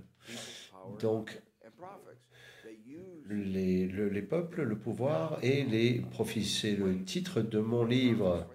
On exploite euh, les autres pour dégager des bénéfices pour soi-même. Et ce qu'il nous faut, c'est une réglementation publique pour empêcher ces activités délétères. Il faut plus de concurrence s'agissant des moyens de paiement. Et si on ne peut pas faire en sorte que le marché soit concurrentiel, peut-être que le gouvernement devra intervenir. J'aimerais qu'on aborde euh, tout ce qui est technopouvoir, les GAFA, comme on les appelle euh, en France, euh, Google, Amazon, Facebook et, bien d'autres maintenant. Est-ce que vous n'avez pas peur que ce technopouvoir deviennent euh, un État dans l'État um, Si, je me préoccupe du pouvoir uh, excessif. Pouvoir uh, excessif de ces entreprises. Uh, les entreprises les plus riches sont plus riches que certains pays. Would I worry about our three abuses a trois abus. Le monopole, l'exploitation de nos données privées,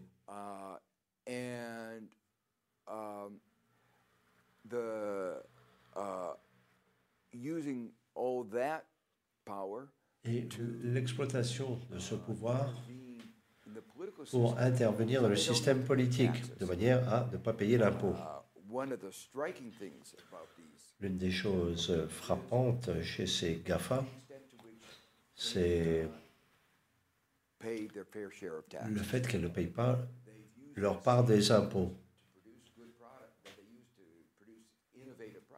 Ils sont très innovants euh, en matière fiscale aussi. L'Irlande, c'est l'exemple criant. Donc, il y a des bénéfices générés en Europe. Ces entreprises ont prétendu que les profits étaient générés en Irlande, puis il a été signé un accord secret avec l'Irlande pour que la fiscalité soit très faible. 0,02%, pour autant que je me souvienne, de leurs bénéfices. Donc l'Irlande, en l'occurrence, volait les euh, revenus fiscaux des autres pays d'Europe. Ce n'est pas un très bon partenariat, si vous voulez mon avis.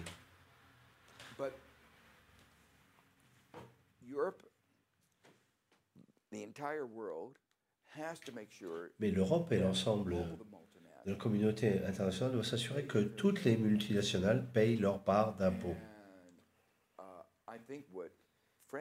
Et la mesure prise par la France en imposant ces entreprises a permis d'ouvrir le débat, tout le moins.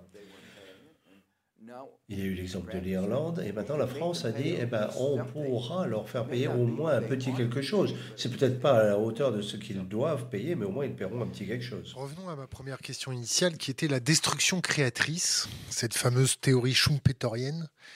Euh, ça existe, ça n'existe pas, ça n'est pas euh, du, pardonnez-moi, mais du bullshit. Euh, euh c'est. Well, uh, innovation L'innovation, c'est important.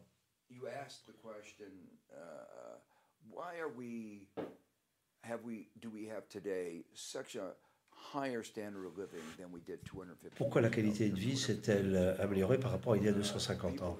Il y a 250 ans, les gens devaient dépenser, passer, consacrer toute leur euh, vie pour euh, s'alimenter, se vêtir, pour se loger. La vie était brève, uh, la vie était uh, dure. Pourquoi la qualité de vie est-elle meilleure aujourd'hui? Ben, La réponse est uh, l'innovation. Il y a eu de nombreuses innovations.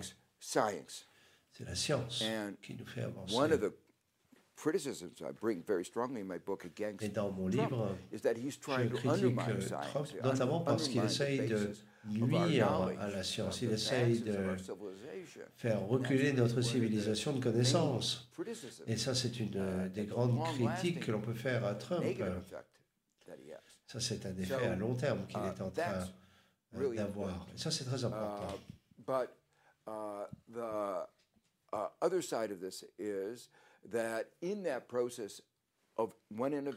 Mais par ailleurs, another innovation innovation another après innovation, innovation uh, there are going to be some people who will have to move from one industry to another. va forcer des gens à changer de secteur d'activité. Uh, this whole process began.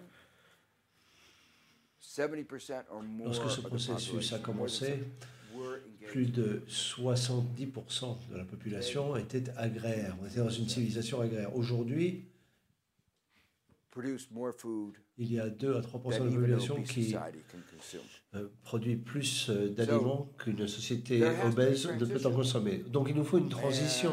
Et dans cette euh, transition, on peut l'appeler la destruction créative, si vous voulez, mais la leçon clé que l'on peut en tirer, c'est que le gouvernement doit jouer un rôle important. Il faut que les gens qui ont perdu leur emploi trouvent une autre euh, subsistance. Donc les gens qui ont perdu leur emploi agricole sont passés dans le secteur industriel. Ça, c'était lors de la Deuxième Guerre mondiale. Aujourd'hui, on a moins d'industrie, on passe dans une économie de services et donc il nous faudra euh, une intervention plus forte de l'État.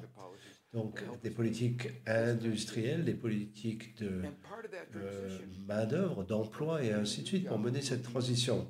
Et cette transition que nous appelons de nos voeux, c'est la transition verte. Euh, on reviendra sur la, transition verte et, tous ces éléments de langage autour de la transition verte. Je voudrais qu'on parle de, Jared Diamond et de la théorie de l'effondrement. Est-ce que vous avez lu son livre? Est-ce que vous êtes magnifique. On voit l'île de Pâques où l'on abat le dernier arbre.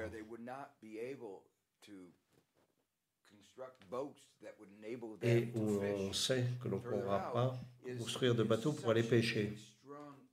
Quelle image Quelle image C'est ce que nous vivons aujourd'hui. Ce livre de Jared Diamond donnait cette image avec tant de puissance. Le système capitaliste peut s'auto-détruire si on ne l'arrête pas. So it's not too late. It's not too late. It's not too late. Non, ce n'est pas trop tard. Et la dernière phrase de mon livre, c'est que nous devons sauver le capitalisme de ses propres On va prendre quelques questions d'Internet. Euh, la première que je vois passer. Que pense-t-il de l'envolée du cours de l'or? Y a-t-il, selon lui, un rapport direct avec les injections de liquidités récentes? Est-ce que cela ne sent-il pas un peu, excusez-moi le mot, la merde? Alors, surtout lorsque les incertitudes sont énormes, uh, lorsque les gens pensent à tort que l'or uh, est un havre de sécurité. On ne sait pas ce qui va advenir du côté de la politique uh, monétaire ou du côté des guerres commerciales, la guerre en Iran éventuellement. Donc l'or a toujours été considéré comme une valeur refuge une sorte de dernier recours face à euh, la certitude d'Internet de Rasputin. Euh, Joseph Stiglitz aurait déclaré que, ceux, que ce sont les pays qui sortiront les premiers de l'euro qui s'en sortiront le mieux. Peut-il expliquer ce point de vue?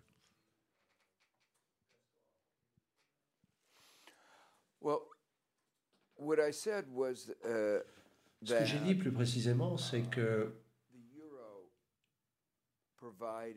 l'euro a généré des contraintes énormes sur des pays comme la Grèce ou l'Italie. Donc une devise unique qui a euh, retiré les taux de change et la souplesse qui va avec, la souplesse des taux d'intérêt, les instruments d'ajustement, sans pour autant apporter d'éléments de, remplacement.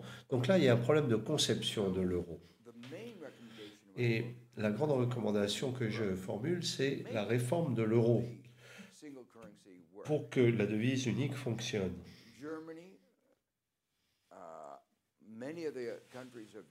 Il y a pas mal de pays en Europe qui se rendent compte que la réforme est nécessaire et qu'il faut une union bancaire, par exemple.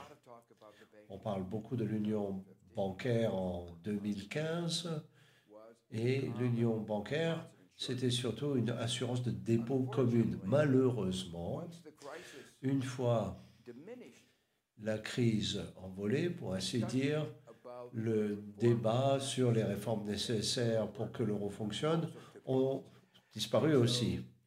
Ainsi, les réformes n'ont pas eu lieu.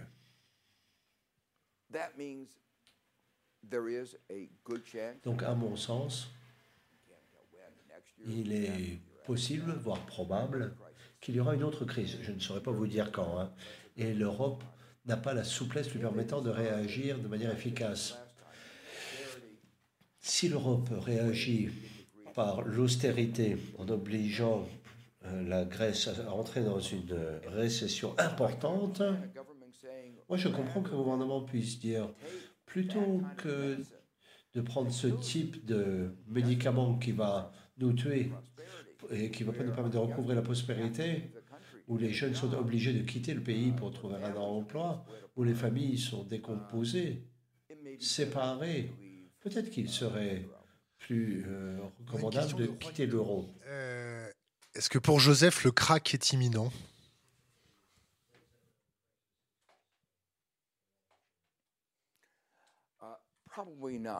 Évidemment, non. Il y a un ralentissement, à n'en pas douter. Donc euh, le ralentissement n'est pas imminent, il est actuel. Uh, Mais la crise de 2008 avait des éléments très distinctifs. Les banques, notamment aux États-Unis, uh, ont pris des risques incommensurables et ont mené des euh, politique frauduleuse énorme. Aujourd'hui, la réglementation est meilleure, pas aussi bonne qu'elle devrait l'être, mais la réglementation est meilleure. Les banques sont mieux réglementées. Et donc la probabilité d'une crise n'est pas euh, immense, pas pour l'instant du moins. Néanmoins, il faut bien comprendre que le système bancaire n'est guère transparent. Et il y a beaucoup de gens qui ont été surpris de l'injection de 75 milliards de dollars par la Fed la semaine dernière. Cela indique qu'il y a des choses qui vont peut-être pas si bien que ça. Mais les 75 milliards de dollars ont été injectés et les marchés financiers se sont stabilisés. Bien. Encore une fois, l'imminence est peu probable. L'imminence d'une crise est peu probable. Mais il faut reconnaître qu'il y a un manque de transparence. Euh, une question plus personnelle. Euh, est-ce que vous ne pensez pas que la Fed et la BCE ou la BOJ euh, se transforment en bas de banque?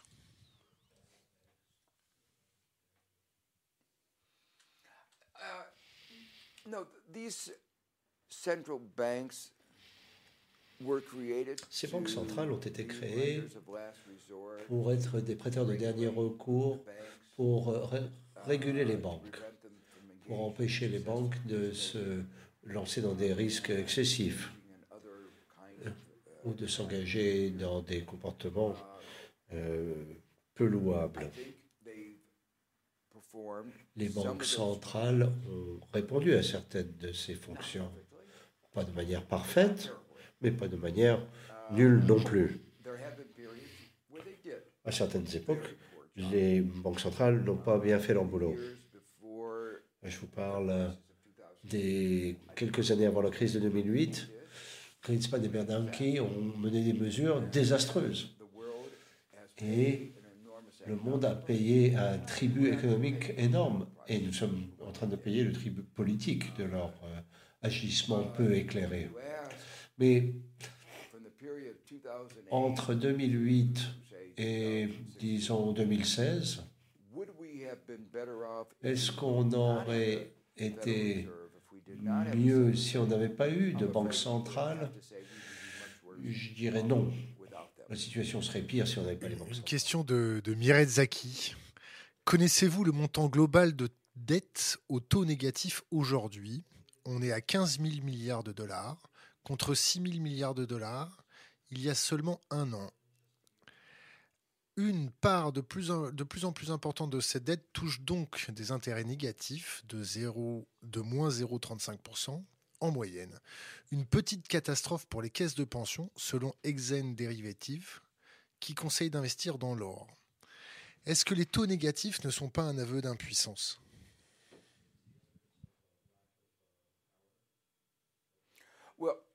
I think it's evidence of, uh, les taux d'intérêt négatifs, c'est indicatif du fait que les banques centrales n'ont pas pris toute la mesure de la complexité des conséquences de leurs agissements. J'ai évoqué comment le, les inégalités sont le résultat du quantitative easing parce que ça, la bourse a augmenté et les plus-values sur les titres sont perçues par 1% de la population. J'explique comment les retraités euh, souffrent de tout cela. La Fed et la BCE sont dans une position fort délicate en raison de la doctrine de l'austérité ce qu'on aurait dû faire aux États-Unis et en Europe, c'est plus d'expansion fiscale.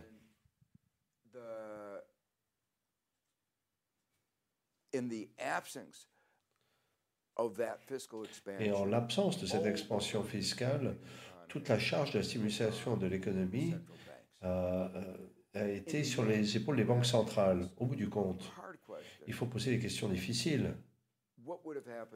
Que se serait-il passé si les taux d'intérêt n'avaient pas été euh, baissés Eh bien,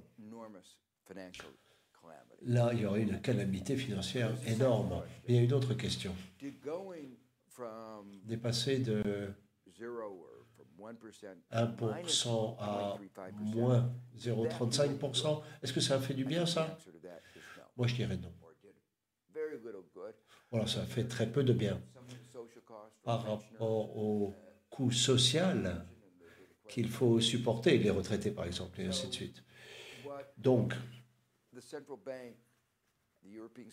la Banque centrale européenne et la Fed auraient dû crier nous avons besoin de stimulation fiscale. Notre politique monétaire euh, a des conséquences trop rudes sur la société. Il faut faire plus sur le plan fiscal. Les intérêts vont remonter? Um, à ce stade, je dirais que si on passe de moins 0,35 à, disons, plus 1%, les conséquences ne sont pas tangibles, particulièrement si cela a lieu simultanément dans tous les pays. Si c'est le fait d'un seul pays, eh bien, ça va nuire au taux de change, et donc ça va nuire aux exportations, et ça va nuire à l'économie du pays. Mais si tous les pays agissent de concert, eh bien, il n'y aura pas d'impact lié au taux de change.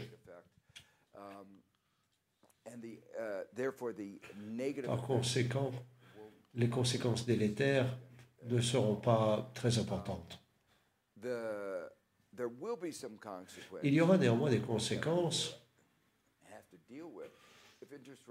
si les taux d'intérêt passent à 5-6%, parce que, étant donné l'endettement aux États-Unis, par exemple, sous Trump, on arrive à un déficit de 1 milliers de, milliers de milliards de dollars. Hein.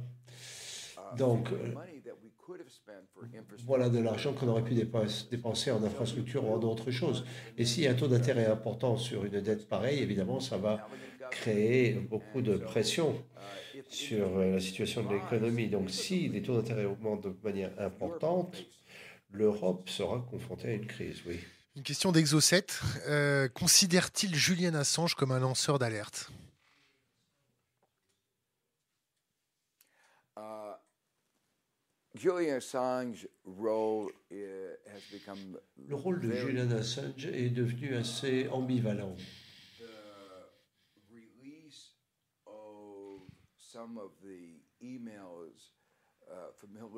La divulgation de certains courriels d'Hillary Clinton semble montrer qu'il était en collusion avec l'administration de Trump et avec la Russie pour euh, euh, mettre à bas la démocratie aux États-Unis. Donc être un lanceur d'alerte, c'est une chose, mais nuire à la démocratie, c'est autre chose. C'était au départ, c'est à la suite de sa vidéo Collateral Damage, où on voyait des, des, crimes de l'armée américaine sur des civils euh, irakiens.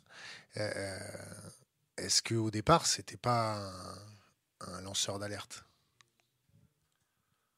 Well, I mean, you know, uh, one, uh, you go back to the question we've talked about a number of times in this conversation about. au sujet qu'on a évoqué plusieurs fois dans cette conversation, la transparence et le secret. Il, y a des conditions, par exemple, une situation de guerre où on ne veut pas divulguer euh, nos, nos, intentions. Où est-ce qu'on va débarquer en Normandie On ne va pas vous le dire quand même. Et il en va de même si vous avez des gens qui travaillent pour vous et qui seront torturés si on donne des noms. Donc il y a des choses qu'il faut éviter. Mais le fait, que l'armée américaine torturait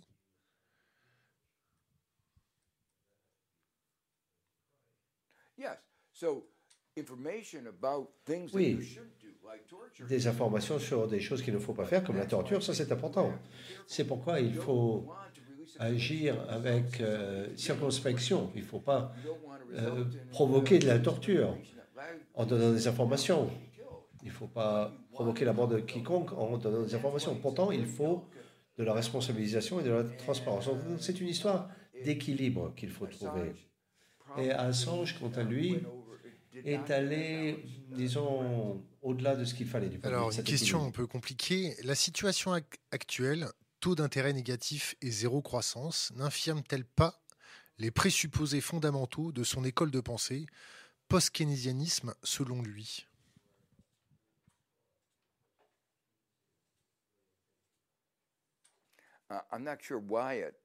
Pourquoi? Est-ce que ça remettrait en question ma façon de voir les choses?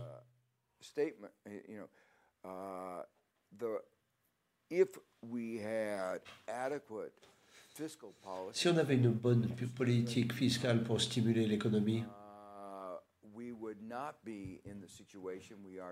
on ne serait pas dans la situation actuelle avec euh, des taux d'intérêt négatifs et très peu de croissance.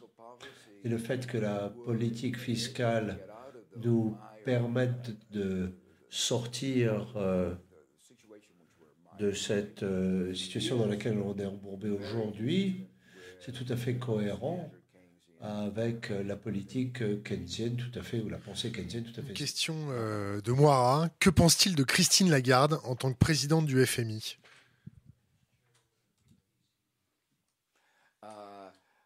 ah bah, Christine Lagarde, elle va avoir un gros défi à relever.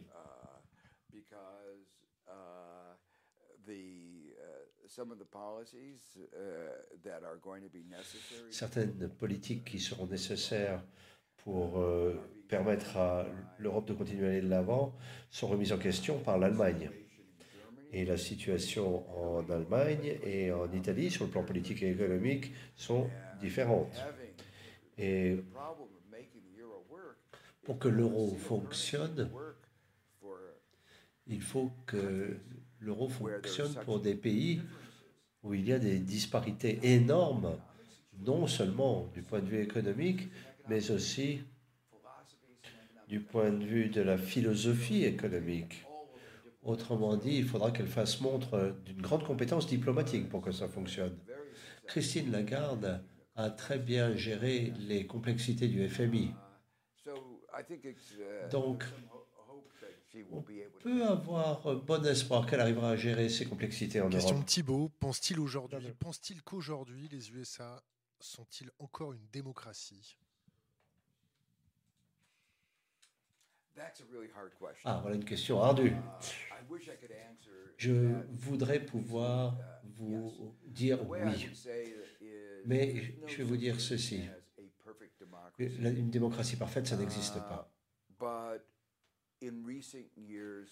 Mais au cours des dernières années, les, les Américains ont pris conscience des dégâts provoqués à la démocratie. Deux, euh, deux euh, présidents ont été élus sans euh, une majorité d'électeurs. On a voté pour des on ne contrôle pas le Sénat aux États-Unis, vous le savez, mais maintenant, les démocrates sont au pouvoir à la Chambre des représentants. Il y a un découpage électoral, mais la Cour suprême dit ah, ce n'est pas un problème de démocratie, c'est un problème politique. Donc, si on a un découpage électoral comment corriger le découpage électoral de manière politique alors que la Cour suprême vous dit que c'est un problème politique et qu'elle ne veut pas s'occuper de l'aspect juridique de la chose. Autrement dit, le découpage électoral, c'est un cercle vicieux aux États-Unis. Il y a trop d'argent en plus dans la politique. Le rôle des entreprises est beaucoup trop important aux États-Unis. Il y a le fait que l'on élimine le nombre d'électeurs, on limite le nombre d'électeurs.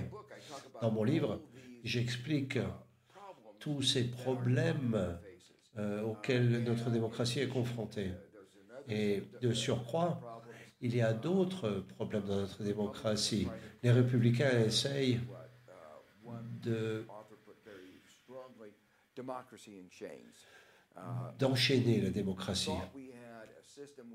Nous pensions avoir un système où c'était la majorité qui pouvait régner, mais avec des droits pour la minorité. Aujourd'hui, c'est la minorité qui règne et la majorité veut plus euh, d'égalité, veut des lois sur les armes, veut une meilleure réglementation euh, dans divers domaines et c'est impossible à obtenir.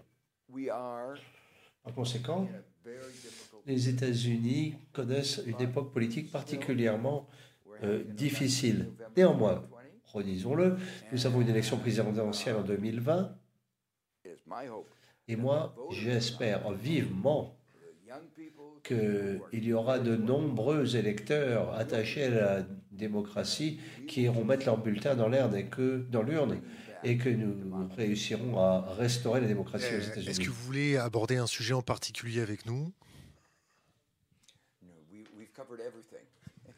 Quand même. On a tout couvert. Alors, on arrive à la fin, à la fin de notre interview. On a pour habitude de poser, euh, de demander à notre invité de nous conseiller trois livres et de laisser un conseil pour les jeunes générations. Oh, um, well, one of the books that I recommend. Ah, il y a un livre que je recommande, called Democracy in Chains. c'est Democracy in Chains, Nancy McLean. Um, there are uh, some other books that Il y a uh, d'autres livres qui portent sur la How démocratie. How Democracy Died, comment la démocratie est morte. Il y en a d'autres qui est l'anatomie du fascisme. Là, c'est l'avènement du fascisme. It was written in 2005. Livre rédigé en 2005. It reads like it was Mais on a 2007. l'impression qu'il a été rédigé l'année dernière et qu'il décrit Trump. Voilà des ouvrages have a feeling for dont la lecture vous donnera uh, non seulement une compréhension des difficultés du- de la politique, mais des interactions entre la politique et l'économie. Hitler n'a jamais été élu par la majorité. 30%. Il avait quoi 30% de soutien, Hitler? But it was the collaboration Mais c'est la collaboration des entreprises et des conservateurs qui ont dit. Ne vous inquiétez pas, nous allons le maîtriser. Et c'est ainsi qu'Hitler est devenu chancelier. Et puis, on sait ce qui s'est passé par la suite. Et aux États-Unis, on a assisté à la collaboration des républicains qui ont donné le pouvoir à Trump et qui lui ont permis, à, qui lui ont permis de se lancer dans ces activités qui nuisent à la démocratie américaine et qui nuisent à l'état de droit à l'échelle mondiale. J'espère que la lecture de ces livres permettra de comprendre les difficultés auxquelles nous sommes confrontés et ce qu'il faut conseil pour faire les jeunes résoudre problèmes. autre Piece of advice for young people? Piece of advice. Uh, become politically engaged. It's your future. Engagez-vous politiquement. C'est votre avenir, c'est your votre planète et c'est votre démocratie. Joseph Stiglitz, merci. Thank you.